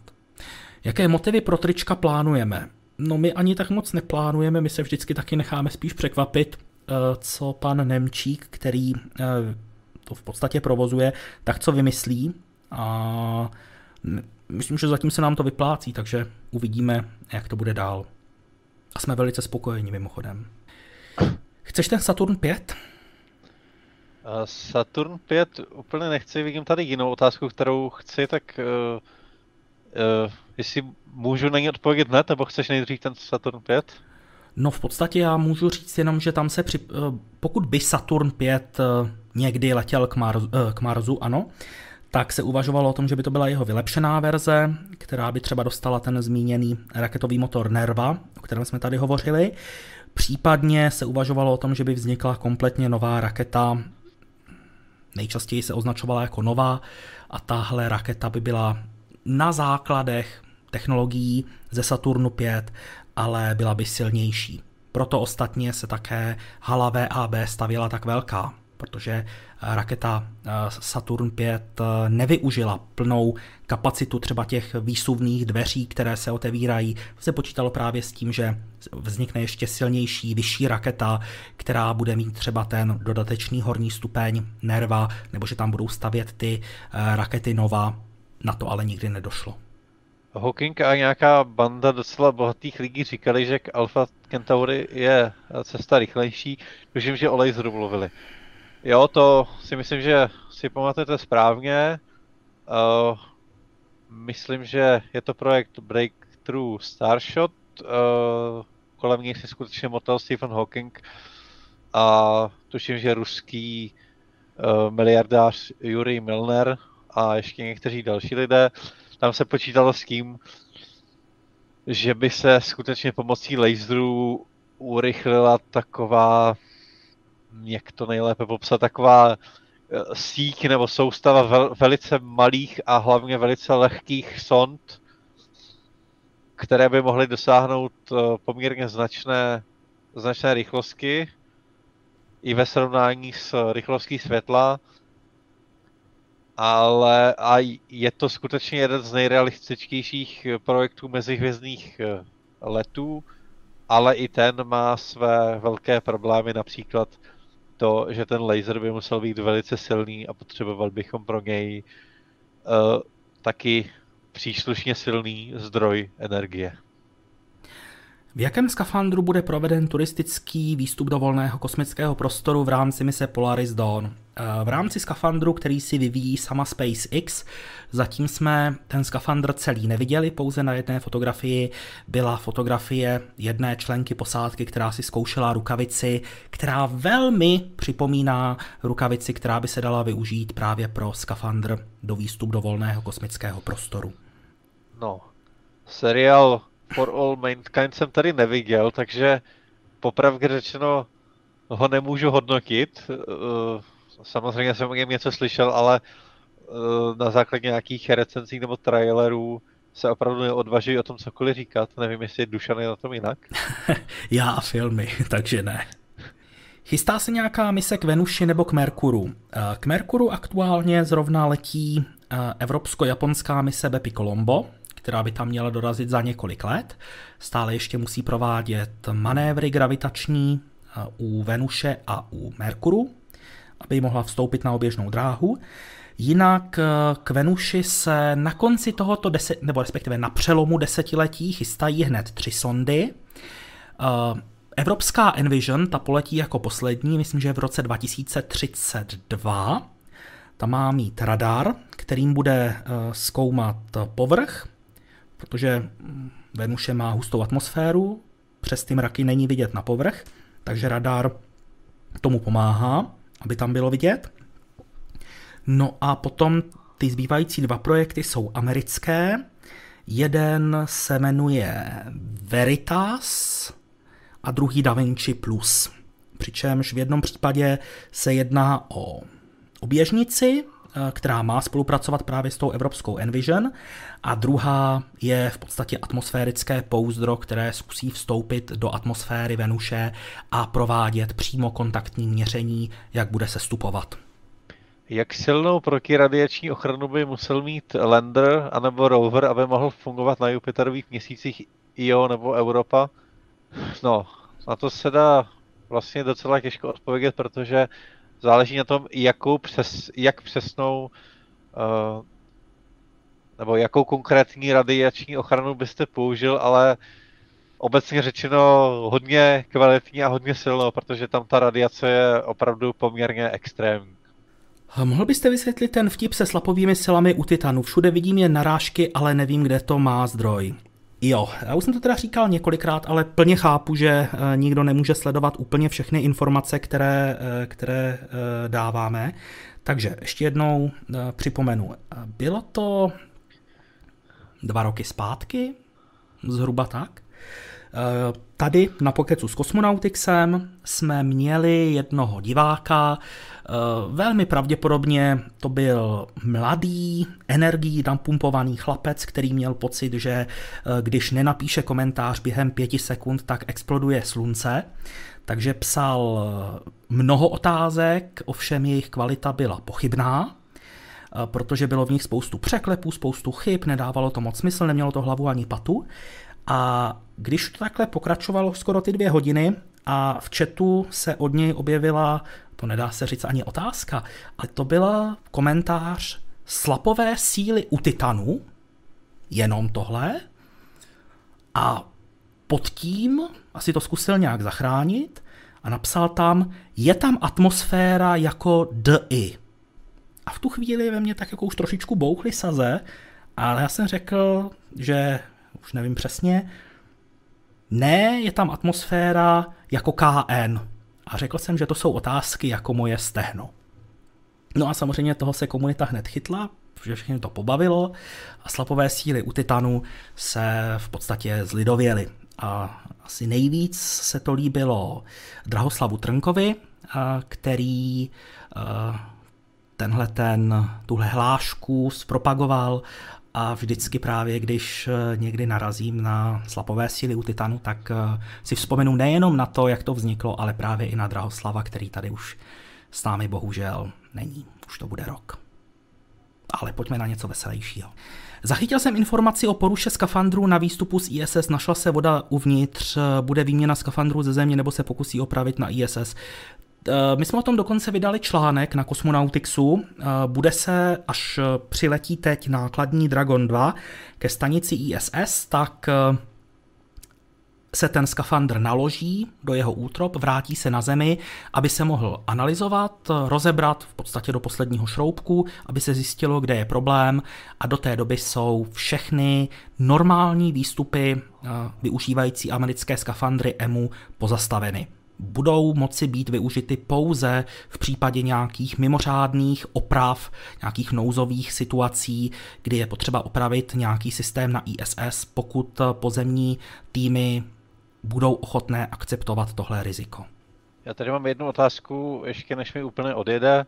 Eh, kdy bude na oběžnou dráhu měsíce poslána stanice Gateway, tak já jsem mezi tím tady eh, googloval a dohledal jsem, že první, první modul by měl být poslán k měsíci v listopadu 2024, ale nevím, jestli je to úplně nejaktuálnější informace, takže když tak prosím o Dušana nebo Michala o opravu. Budou to dva moduly, PPE a Halo, budou spojené, bude vynášet Falcon Heavy a ten start je plánován na konec roku 2024. Předběžně zatím, ale může tam být odklad. Tak a ještě tady je otázka, jak hodnotíte český komediální seriál Kosmo? Je zase umělecká otázka, ale ten, tento seriál jsem viděl, na rozdíl od For All Mankind, a musím říct, že mně se líbil, no. Jako na, na to, že je to český seriál, tak mě to velmi příjemně překvapilo svou, svojí kvalitou i vtipností. Dušan to předpokládám zase ne, neviděl. Předpokládáš velice správně, neviděl. A jaká je naše nejoblíbenější sonda? Bez ohledu na Zemi vzniku, pokud nechcete sondu, tak stačí družice Země. Ingenuity. Nejoblíbenější družice nebo sonda? I když teď jsem si uvědomil, že bych možná měl říct Hayabusa dvojku. No. No, já nevím, no. To je hodně jako těžký. Tak z těch, co jsou aktuálně jako ve vesmíru, tak bych řekl možná Parker Solar Probe. Hmm. Ale pokud by se mělo jednat třeba o nějakou budoucí misi, tak se hodně těším třeba na misi Lisa právě. Proč by se nedal servisovat webův teleskop? Když se chce letět na měsíc a Mars a Mars je jen 1,5 milionu kilometrů daleko. Teď jste to napsal tak, jako že to vypadá, že Mars je 1,5 milionu kilometrů daleko, ale chápu, že to mělo být na webu v teleskop. No, tak eh, ten Mars je zatím relativně daleko. Přiznejme si to. Byť eh, se někdy může zdát, eh, že je to jinak. Ale webův teleskop je čtyřikrát dál než měsíc. Měsíc, ať se to dobře počítá, máme 400 tisíc kilometrů daleko. Webův teleskop je 1,5 milionu kilometrů daleko. Takže ten let tam je mnohem náročnější. A hlavně, ten Webův teleskop nebyl nikdy stavěný na to, aby byl servisovatelný. To znamená, nejsou tam ani žádná rozhraní, za která by se mohla ta kosmická loď, která tam přiletí, aby se mohla zachytit. To třeba, co má Hubbleův teleskop, aby se dal zachytit robotickou paží eh, z raketoplánu. Tohle to Webův teleskop nemá. Navíc, když stavíte nějaký systém s tím, že bude servisovatelný, tak tomu přizpůsobíte jeho konstrukci. Dáte tam třeba šrouby. Ale když víte, že to nebude servisovatelné, tak tam dáte něco pevnějšího. Já nevím, svaříte to, dáte tam nýty. Něco, nějaký nerozebíratelný spoj který je pevnější, často i lehčí. Ale je to daň za to, že to není servisovatelné. To samé kamarád, který se zabývá zase elektrotechnikou, tak mi dával příklad, že existují různé typy spojů, eh, nebo spojů kabelů, některé se do sebe jednoduše zacvaknou, ale pokud víte, že se to nebude nikdy rozpojovat, tak se prostě k sobě připájí. A v tu chvíli, pokud by se tam mělo něco měnit na systému, který nebyl stavěný na to, aby byl servisovatelný, tak to už je tak technicky náročné, že je to téměř nad úrovní současné techniky. Tak, eh, dobrý večer, nedávno jsem četl knihy od Andyho Vajra, uh, Markan Artemis Spasitel, ptám se tedy, zda kosmotika a fyzika v knihách byla realistická. Nemáte-li s knihami zkušenosti, tak vřele doporučuji. Uh, já se tedy přiznám, že ty knihy jsem nečetl, viděl jsem jenom film, Markan. No a tak jako je to sci-fi, no. To znamená, že něco z té fyziky je tam poměrně realistické, ale pak tam jsou taky, taky věci, které jsou uh, dost hodně nerealistické, ale na druhou stranu na to, že je to sci-fi, tak to ještě bylo docela uh, pro mě jako pro fyzika koukatelné, protože já podobně jako mnoho jiných fyziků mám nemoc povolání, že se na sci-fi moc koukat nemůžu. Že tam furt hledám chyby.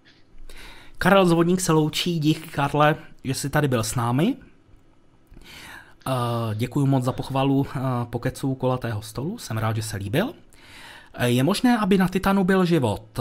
Určitě vyloučit se to nedá, protože Titan, byť jsou na něm velice nízké teploty, bavíme se zhruba o minus 180 stupních Celsia, tak pořád jsou tam uhlovodíky, a jich tam hodně, a uhlovodíky jsou v podstatě základ všeho živého. Je tady ale potřeba si uvědomit něco jiného. My ani tak na Titanu nemusíme hledat život, jako spíše studovat procesy, které kdysi dávno mohly na Zemi vést ke vzniku života. Protože, jak známo, v chemii čím nižší teplota, tím pomaleji chemická reakce probíhá. To znamená, že díky tomu, že je Titan tak chladný, tak reakce, které na něm probíhají, mohou mít oproti Zemi třeba pár, možná i miliard let spoždění. To znamená, že my na Titanu možná nenajdeme život, ani ho tam nemusíme hledat, ale možná tam najdeme procesy, které kdysi dávno probíhaly na Zemi. Tak já tady mám opravdu hodně fyzikální otázku přímo pro mě. Eh, co se děje při sloučení dvoučetných ger s jejich singularitami? Jedna z těch dvoučetných ger a její singularita vyjde z toho splnutí vítězně ta větší, ale co ta druhá? No, to je otázka, to je hodně těžká otázka právě protože my vlastně nevíme úplně přesně, co se odehrává vnitru černých děr. Na to totiž naše současná fyzika nepostačuje. Potřebovali bychom na to nějakou lepší teorii, kvantovou teorii gravitace, protože zatímco ty tři uh, uh, fyzikální síly, to znamená elektromagnetismus, silná a slabá jaderná, tak ty jsou popsány kvantovou mechanikou, nebo respektive kvantovou fyzikou, tak gravitace je popsána prozatím obecnou teorií relativity. A na to, abychom k tomu mohli říct něco určitého, tak bychom právě potřebovali tu gravitaci nakvantovat, což se uh, zatím nepodařilo, bych se o to fyzikové snaží už desítky let. A problém je taky v tom, že, že až nějakou takovouto teorii mít budeme, tak ona ta teorie může být tak nesmírně složit, složitá, že vlastně získat z ní nějaké konkrétní výsledky tady k tomuto tématu může být velmi problematické. Ale v tuto chvíli uh, vlastně na, na to nejsme moc dobře schopni odpovědět. Takže se omlouvám, že musím reagovat takto neurčitě, ale to je všechno, co k tomu jako fyzik můžu říct. Karel Zvoník sice odešel, ale máme tady dalšího člena redakce, dorazil Lukáš Houška a já tady mám dotaz, proč sonda Insight nepoužívá radioizotopový termoelektrický generátor. Když má teď fotovoltaické panely zapadané prachem, tak eh, v podstatě umírá, jestli to není škoda. Svým způsobem to samozřejmě škoda je, protože každá sonda může bo by bylo dobré, kdyby fungovala co nejdéle, ale musíme si uvědomit jednu zásadní věc. Insight byl konstruován jako nízkonákladová sonda. A to spolu s tím nese i určité, určitá omezení. To znamená, tyhle ty levnější sondy nemají nárok na nějaké dražší technologie. To znamená, tam spadá i ten radioizotopový generátor. Ono, právě bavili jsme se předtím o tom v uvozovkách palivu, o tom plutoniu, které se používá ke generování tepla, ze kterého se pak eh, vytváří elektrická energie, tak eh, toho není mnoho. Ono roční produkce ve Spojených státech tohle izotopu se pohybuje kolem 3 kilogramů, pokud se nepletu. Eh, před několika lety byla obnovena produkce, postupně Spojené státy získávají zásoby tohoto, tohoto izotopu pro nějaké budoucí mise, ale rozhodně to není tak, že by ho měli tolik, aby, aby mohli touto technologií vybavit i nějaké menší, levnější sondy. Radioizotopový generátor je proto vyhrazen pouze pro ty nejdražší mise, pro ty vlajkové lodě, které mají největší vědecký potenciál, což je třeba Perseverance nebo Curiosity. Tam, tam to opodstatnění má. Ale Insight byla levná sonda, která měla přinést vědecké informace, to se podařilo, takže svým způsobem můžeme říct, že teď už má Insight nárok na odpočinek. To, co měl splnit, z velké většiny splnil, samozřejmě přístroj HP3 se nepodařilo zatlouct, ta data o přenosu tepla eh, kůrou Marsu nemáme, ale ten seismometr zaznamenal víc než 13 otřesů v průběhu prakticky víc než 3 let a to je obrovský úspěch, takže ta sonda už má v podstatě své odpracováno. Máš tam nějaký dotaz? Opravdu řečeno, teďka úplně žádný dotaz, na který bych byl schopen odpovědět, tady nevidím. A Michal mě tam opravuje, že aktuálně se vyrábí v USA 550 gramů plutonia 238. Že to je mnohem méně, než jsem si myslel. Jaký máte názor na čínskou kosmonautiku? Ohromně jim držím palce, protože šlapou do toho opravdu úctyhodně a věřím tomu, že se od nich dočkáme velkých věcí a těším se na ně, protože mají peníze, mají odhodlání a mají tah na bránu. A to jsou vlastnosti, které jsou v kosmonautice ohromně cené a myslím si, že se máme v dalších letech rozhodně na co těšit. Tak, teď už tady jednu otázku mám. Dobrý večer. Ví se, jaká je životnost černé díry, po případě, jestli je to konečná forma objektu, myšleno v tom smyslu, že z hvězdy se stane černá díra, jestli se může černá díra změnit v něco dalšího. Eh, no, eh, dlouho se myslelo, že eh, černé díry jsou tady tím konečným objektem, jak to tady píšete. A Potom ale záslou Stephena Hawkinga a Jakoba Bekensteina, tak se tato myšlenka nebo tento názor musel trošku poopravit. Dneska už víme, že černé díry nemusí vydržet věčně, mohou vyzařovat uh, takzvaným Hawkingovým zářením, ale uh, nepředstavujte si to prosím tak, že současné černé díry už uh, takto reálně vyzařují, protože v tuto chvíli do těch černých ger stále padá mnohem více uh, objektů, částic a, a dalších věcí, uh, takže ta jejich hmotnost se neustále zvyšuje a vypařování černých ger a nabere pro ty reálné černé díry důležitost až za velmi, velmi dlouhou dobu v daleké budoucnosti našeho vesmíru a potom za nějakých 10 na 50 nebo spíš 10 na 60 let se černé díry skutečně podle našich současných modelů mohou začít vypařovat, tedy alespoň ty,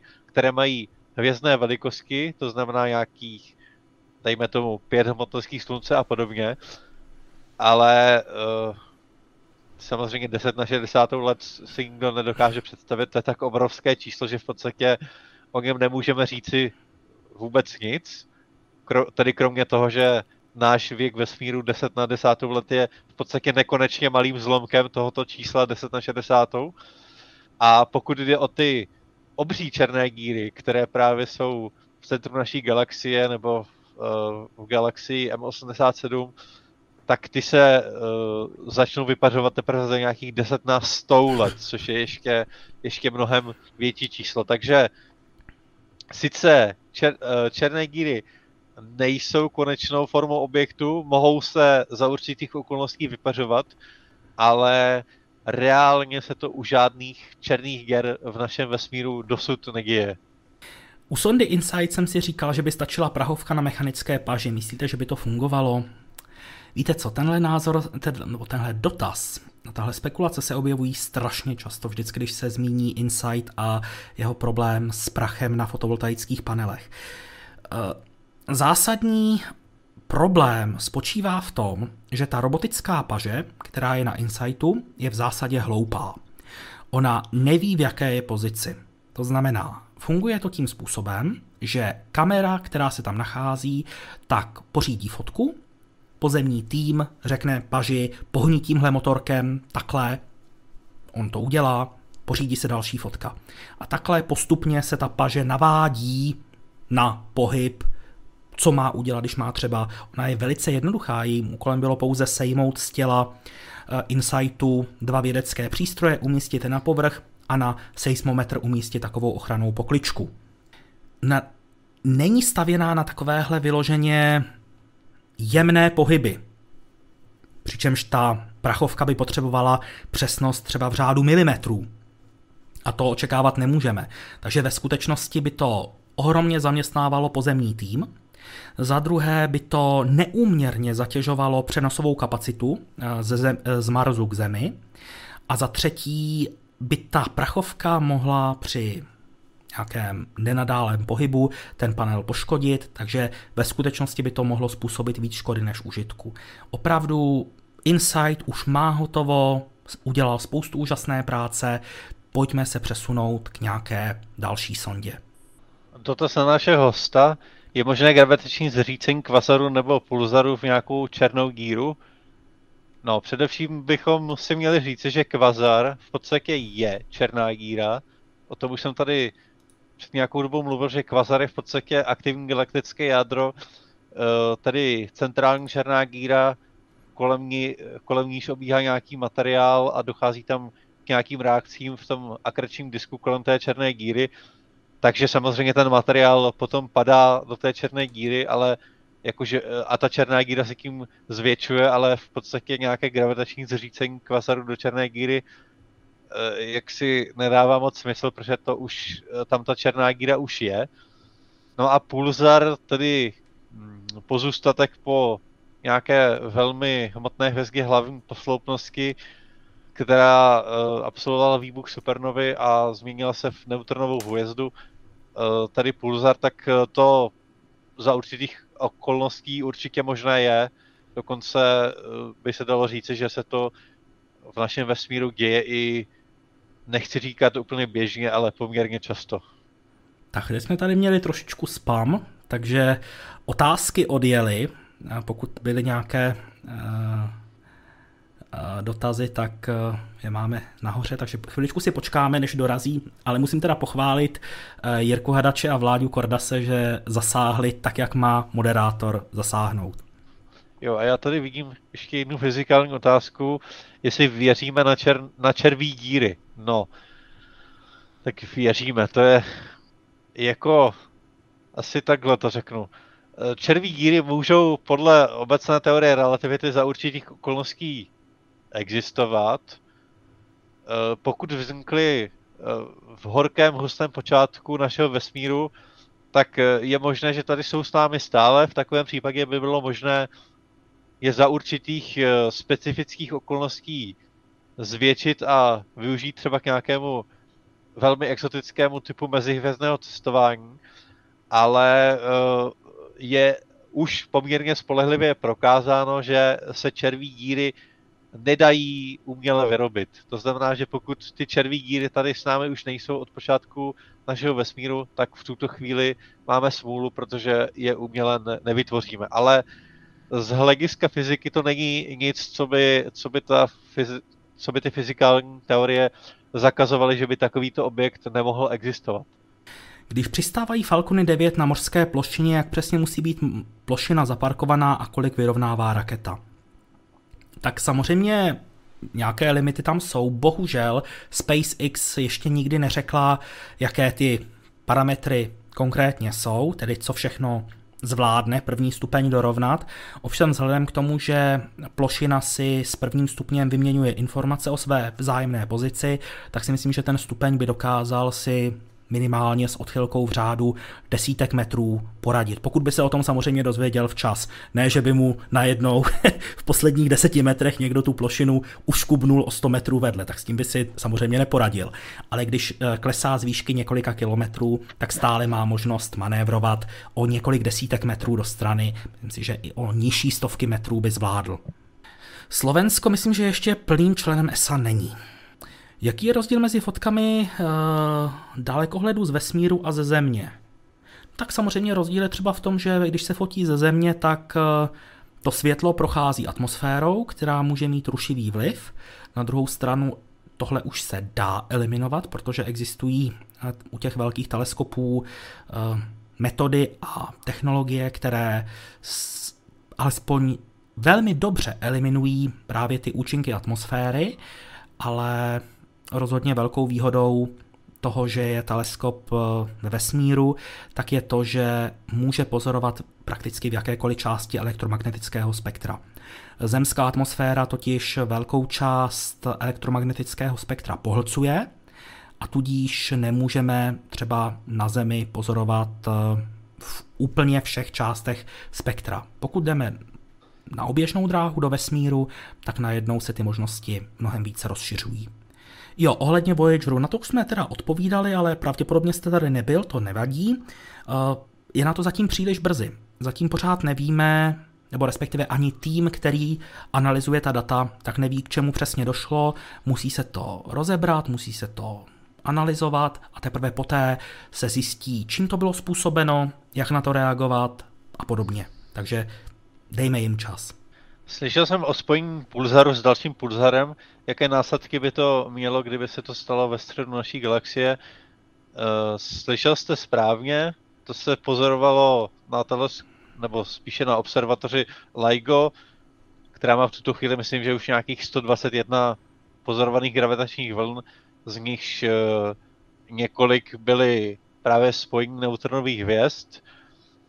No, a tuším, že dvě to byly, ale nechci teďka kecat. A jaké následky by to mělo, kdyby se to stalo ve středu naší galaxie? No střed galaxie je poměrně daleko, nějakých 25 tisíc světelných let. Takže myslím, že jako nějak, nějaké úplně uh, katastrofické následky pro život na Zemi by to asi nemělo ale můžu se samozřejmě mílit. E, nějak úplně podrobně jsem to neskoumal, ale myslím, že už je to dost daleko na to, aby, aby to mělo nějaké úplně katastrofické následky v tom smyslu, že by došlo k nějakému dalšímu masovému vymírání. Jaké skafandry se budou používat na Gateway, myslím na oběžné dráze, ne na měsíci? NASA před několika lety představila dva nové skafandry. Jeden má být určený pro přistání na měsíci, i když tam budou změny. Mimochodem na sama 1. června, pokud se nepletu, oznámit eh, nové informace o skafandrech, které se budou používat v rámci programu Artemis na měsíci, ale na to vy se neptáte. Byl tam eh, ale před těmi, myslím, že dvěma nebo třemi roky představen prototyp skafandru, který by měl sloužit eh, k měl by být modulární a měl by sloužit eh, k výstupům do volného prostoru na ISS, na Gateway a třeba i na lunární povrch. Dá se předpokládat, že ten skafandr na Gateway bude z tohoto programu odvozen. Teleskop Kepler už nefunguje, takže to je velmi rychlá odpověď. Tak chceš tu umělou gravitaci? No, eh, takže jak je to s použitím odstřigivé, dostřigivé síly na vytvoření umělé gravitace v sci-fi, nebo by se to dalo využít. No já myslím, že v tuto chvíli je to, je to stále, pokud se teda bavíme o, nějaké, o nějakém využití pro lidské posádky nebo obydlené kosmické stanice, tak si myslím, že je to stále ještě sci-fi. Uh, teoreticky by to fungovalo, ale samozřejmě by to mělo i nějaké svoje skinné stránky. Takže v tuto chvíli se o využití myslím, že neuvažuje. Stalo se někdy v minulosti to samé, co se teď děje s Voyagerem? Myslím si, že konkrétně tenhle problém ne, ale přece jenom ruku na srdce, ty problémy, které zažívají kosmické sondy, tak bývají ve většině případů naprosto jedinečné. Málo kdy se najde nějaký problém, který by se objevil naprosto identicky u dvou různých sond, takže to, že to už zatím žádné sondy nenastalo, neznamená nic neobvyklého. Tak, eh, Betelgeuse se ustálilo nebo dojde v dohlednu k supernově? To je velice dobrá otázka. Není na ní úplně lehké odpovědět, protože Betelgeuse samozřejmě je poměrně daleko, nějakých, tuším, že 800 světelných let, ale neberte mě úplně za slovo. Nicméně podle těch uh, současných uh, dat nejnovějších, tak se zdá, že se ta hvězda uklidňuje. To, co se zdálo, že by mohlo vést k výbuchu supernovy, tak se nakonec vysvětlilo jiným způsobem. Takže se zdá, že spíše si na ten výbuch supernovy ještě nějakou dobu počkáme, dokonce ještě docela dlouho, nějaké tisíce nebo desítky tisíce let. Na druhou stranu, eh, my tu hvězdu vidíme tak, jak vypadala před nějakými těmi 800 roky. To znamená, že čistě hypoteticky ona už vlastně vybuchnout mohla, ale my to ještě nevidíme. Ale podle těch eh, nejnovějších dat to takhle úplně nevypadá.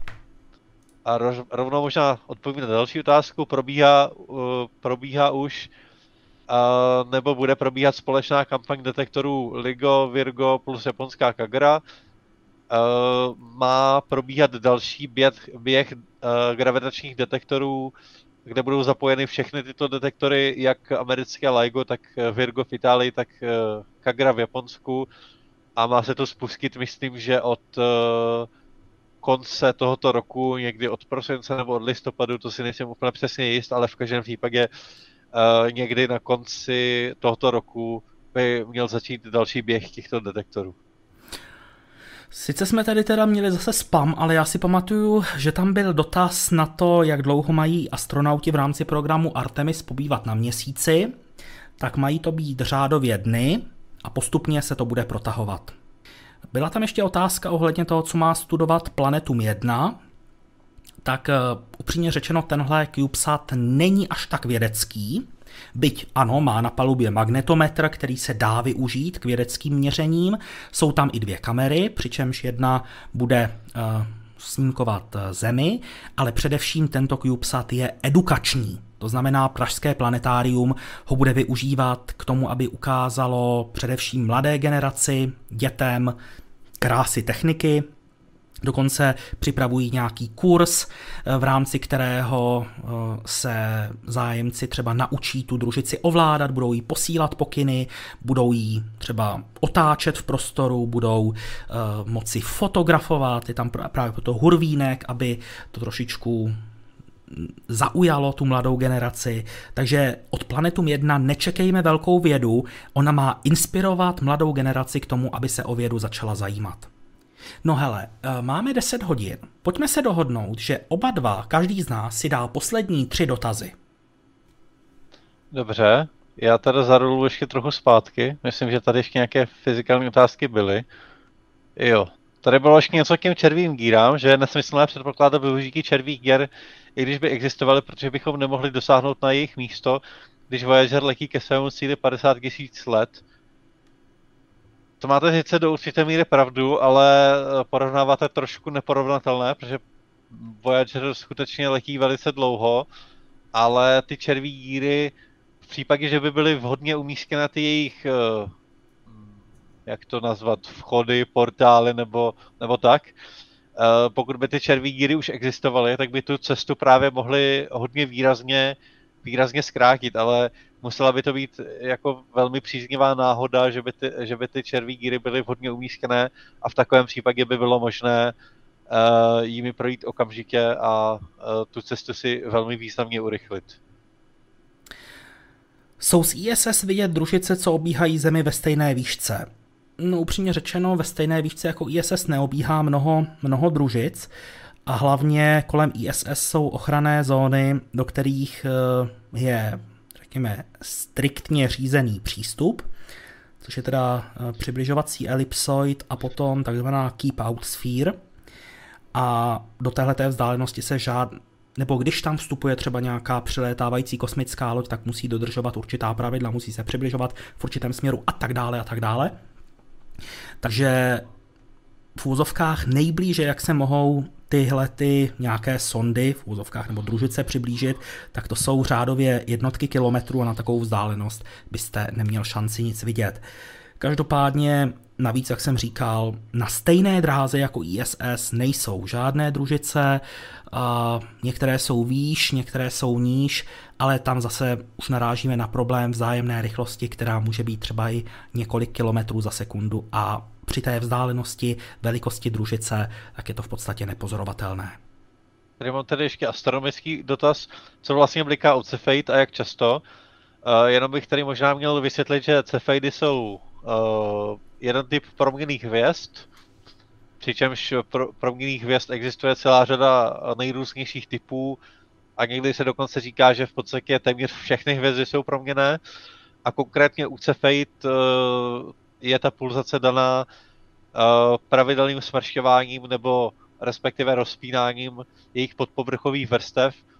No a ta jejich perioda může být, uh, může být nejrůznější. Obvykle je to třeba v řádu dnů.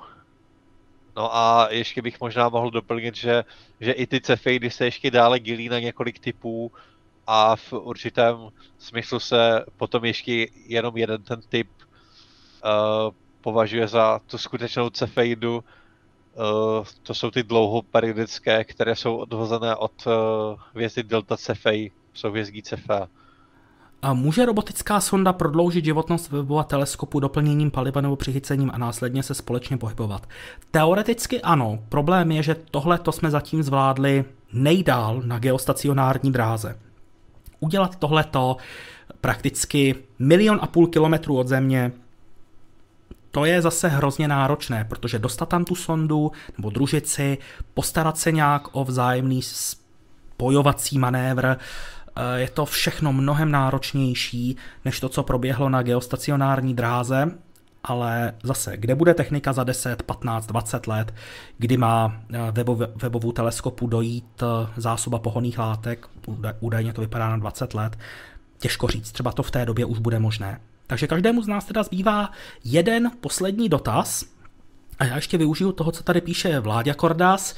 Ne každý třeba čte chat, ale chtěl bychom vás požádat, pokud se vám líbí naše podcastová tvorba, kde mimochodem vychází právě kromě jiného i pokeci s kosmonautixem ve zvukové podobě, tak budeme velice rádi, když nám dáte svůj hlas v dalším ročníku soutěže nebo ankety podcast roku.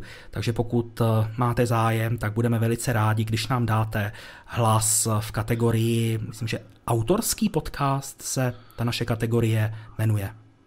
Tak eh, já tady teda vidím dvě otázky, které by byly pro mě, tak eh, já asi odpovím teda jenom na tu první. Vem si obě. Dobře, tak ta, ta ta druhá, ta je, ta je v podstatě odpo, odpověditelná jednoduše, kolik je celkem hvězd ve vesmíru. Je to asi 10 na 2 20, což kdybychom chtěli vyjádřit nějak uh, nějak lidsky, tak je to 10 tisíc trilionů, což pod tím si stejně nic nepředstavíte, ale, ale tak aspoň tedy uh, jsem vám to mohl takhle sdělit.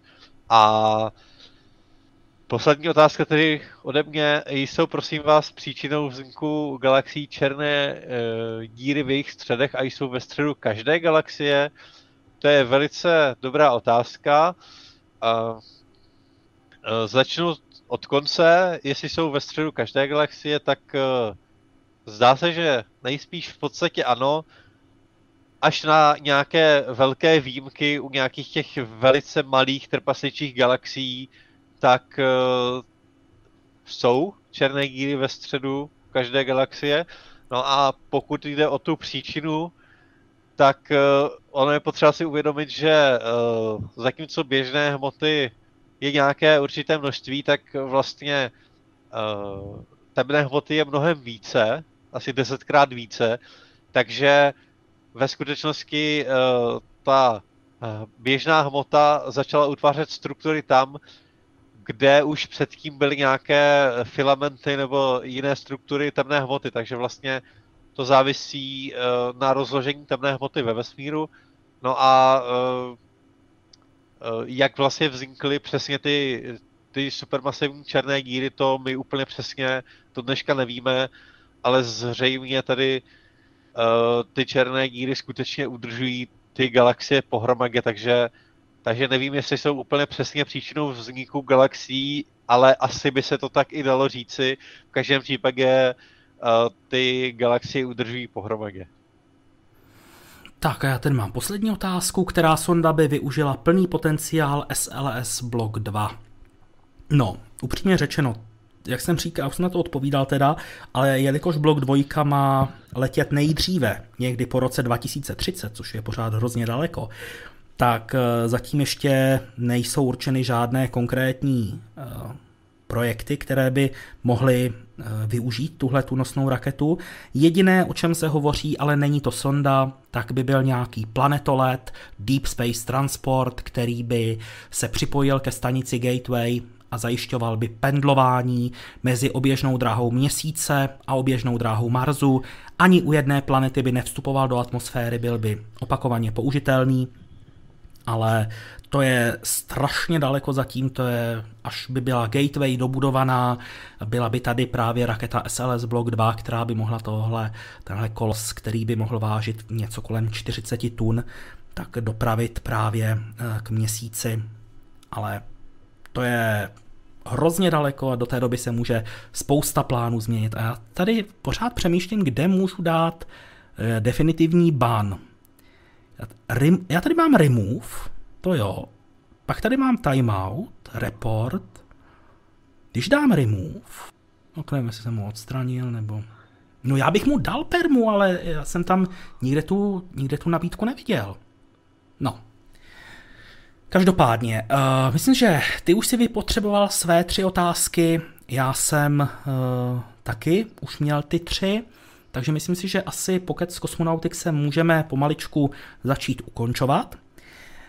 Já bych chtěl velice poděkovat vám všem, kteří jste dorazili, eh, že jste sledovali náš přenos. Vidím, že je vás tady víc než 200, což je nádherné číslo. Moc si toho vážíme. A Samozřejmě, pokud eh, budete chtít, tak si vás dovolím pozvat eh, na další pokec s Kosmonautixem, který se tradičně koná vždycky poslední pátek v měsíci, a to znamená, že v červnu to bude 24. Takže 24. června v 8 hodin večer, tak jak bývá tradičně zvykem, pokud se samozřejmě nestane nic nečekaného, ale o tom bychom vás určitě informovali. Ještě jednou bych chtěl moc poděkovat nejenom vám všem, ale speciální poděkování mám pro kolegy z redakce Kosmonautixu. Měli jsme tady Vladimíra Kordase, správce našeho Instagramu, správce Discordu, taky uh, správce technického našeho webu, byl tady Lukáš Houška, redaktor našeho portálu a taky správce našeho Facebooku. Měli jsme tady Karla Zvoníka, redaktora našeho portálu, byl tady Matěj Soukup, taky redaktor našeho portálu, Myslím, že tady byl Pavel Vantuch, kmenový redaktor Elon X, Jirka Hadač, taky kmenový redaktor Elon X, který eh, ale se na Kosmonautixu stará o sekci věnovanou přednáškám. Měli jsme tady, uh, měli jsme tady uh, Michala Václavíka. Já se omlouvám, Michale. Michala Václavíka z České kosmické kanceláře, No a samozřejmě moc děkuji Víťovi Škorpíkovi za to, že si udělal čas na to, aby tady dvě hodiny s námi strávil a mohl odpovídat na dotazy, které vás třeba zajímají, ale já na ně nedokážu odpovědět, protože jsou mimo, mimo můj tematický rank. To se teda týká především té astronomie, astrofyziky a takových podobných eh, fyzikálních oborů. Takže moc díky za to, že jsi udělal čas. Já taky děkuji a vidím tady poznámku eh, chválu na sebe, takže děkuji a poznámka, že doufám, že doufá divák, že budu český, tak eh, pokud se s Dušanem domluvíme, tak eh, nemám nic proti tomu, abych tady byl český, takže děkuji a přeji vám krásný víkend. Mějte se krásně a zase u nějakého dalšího, ať už pokecu s Kosmonautixem nebo živě a česky komentovaného přenosu se budu těšit opět naslyšenou.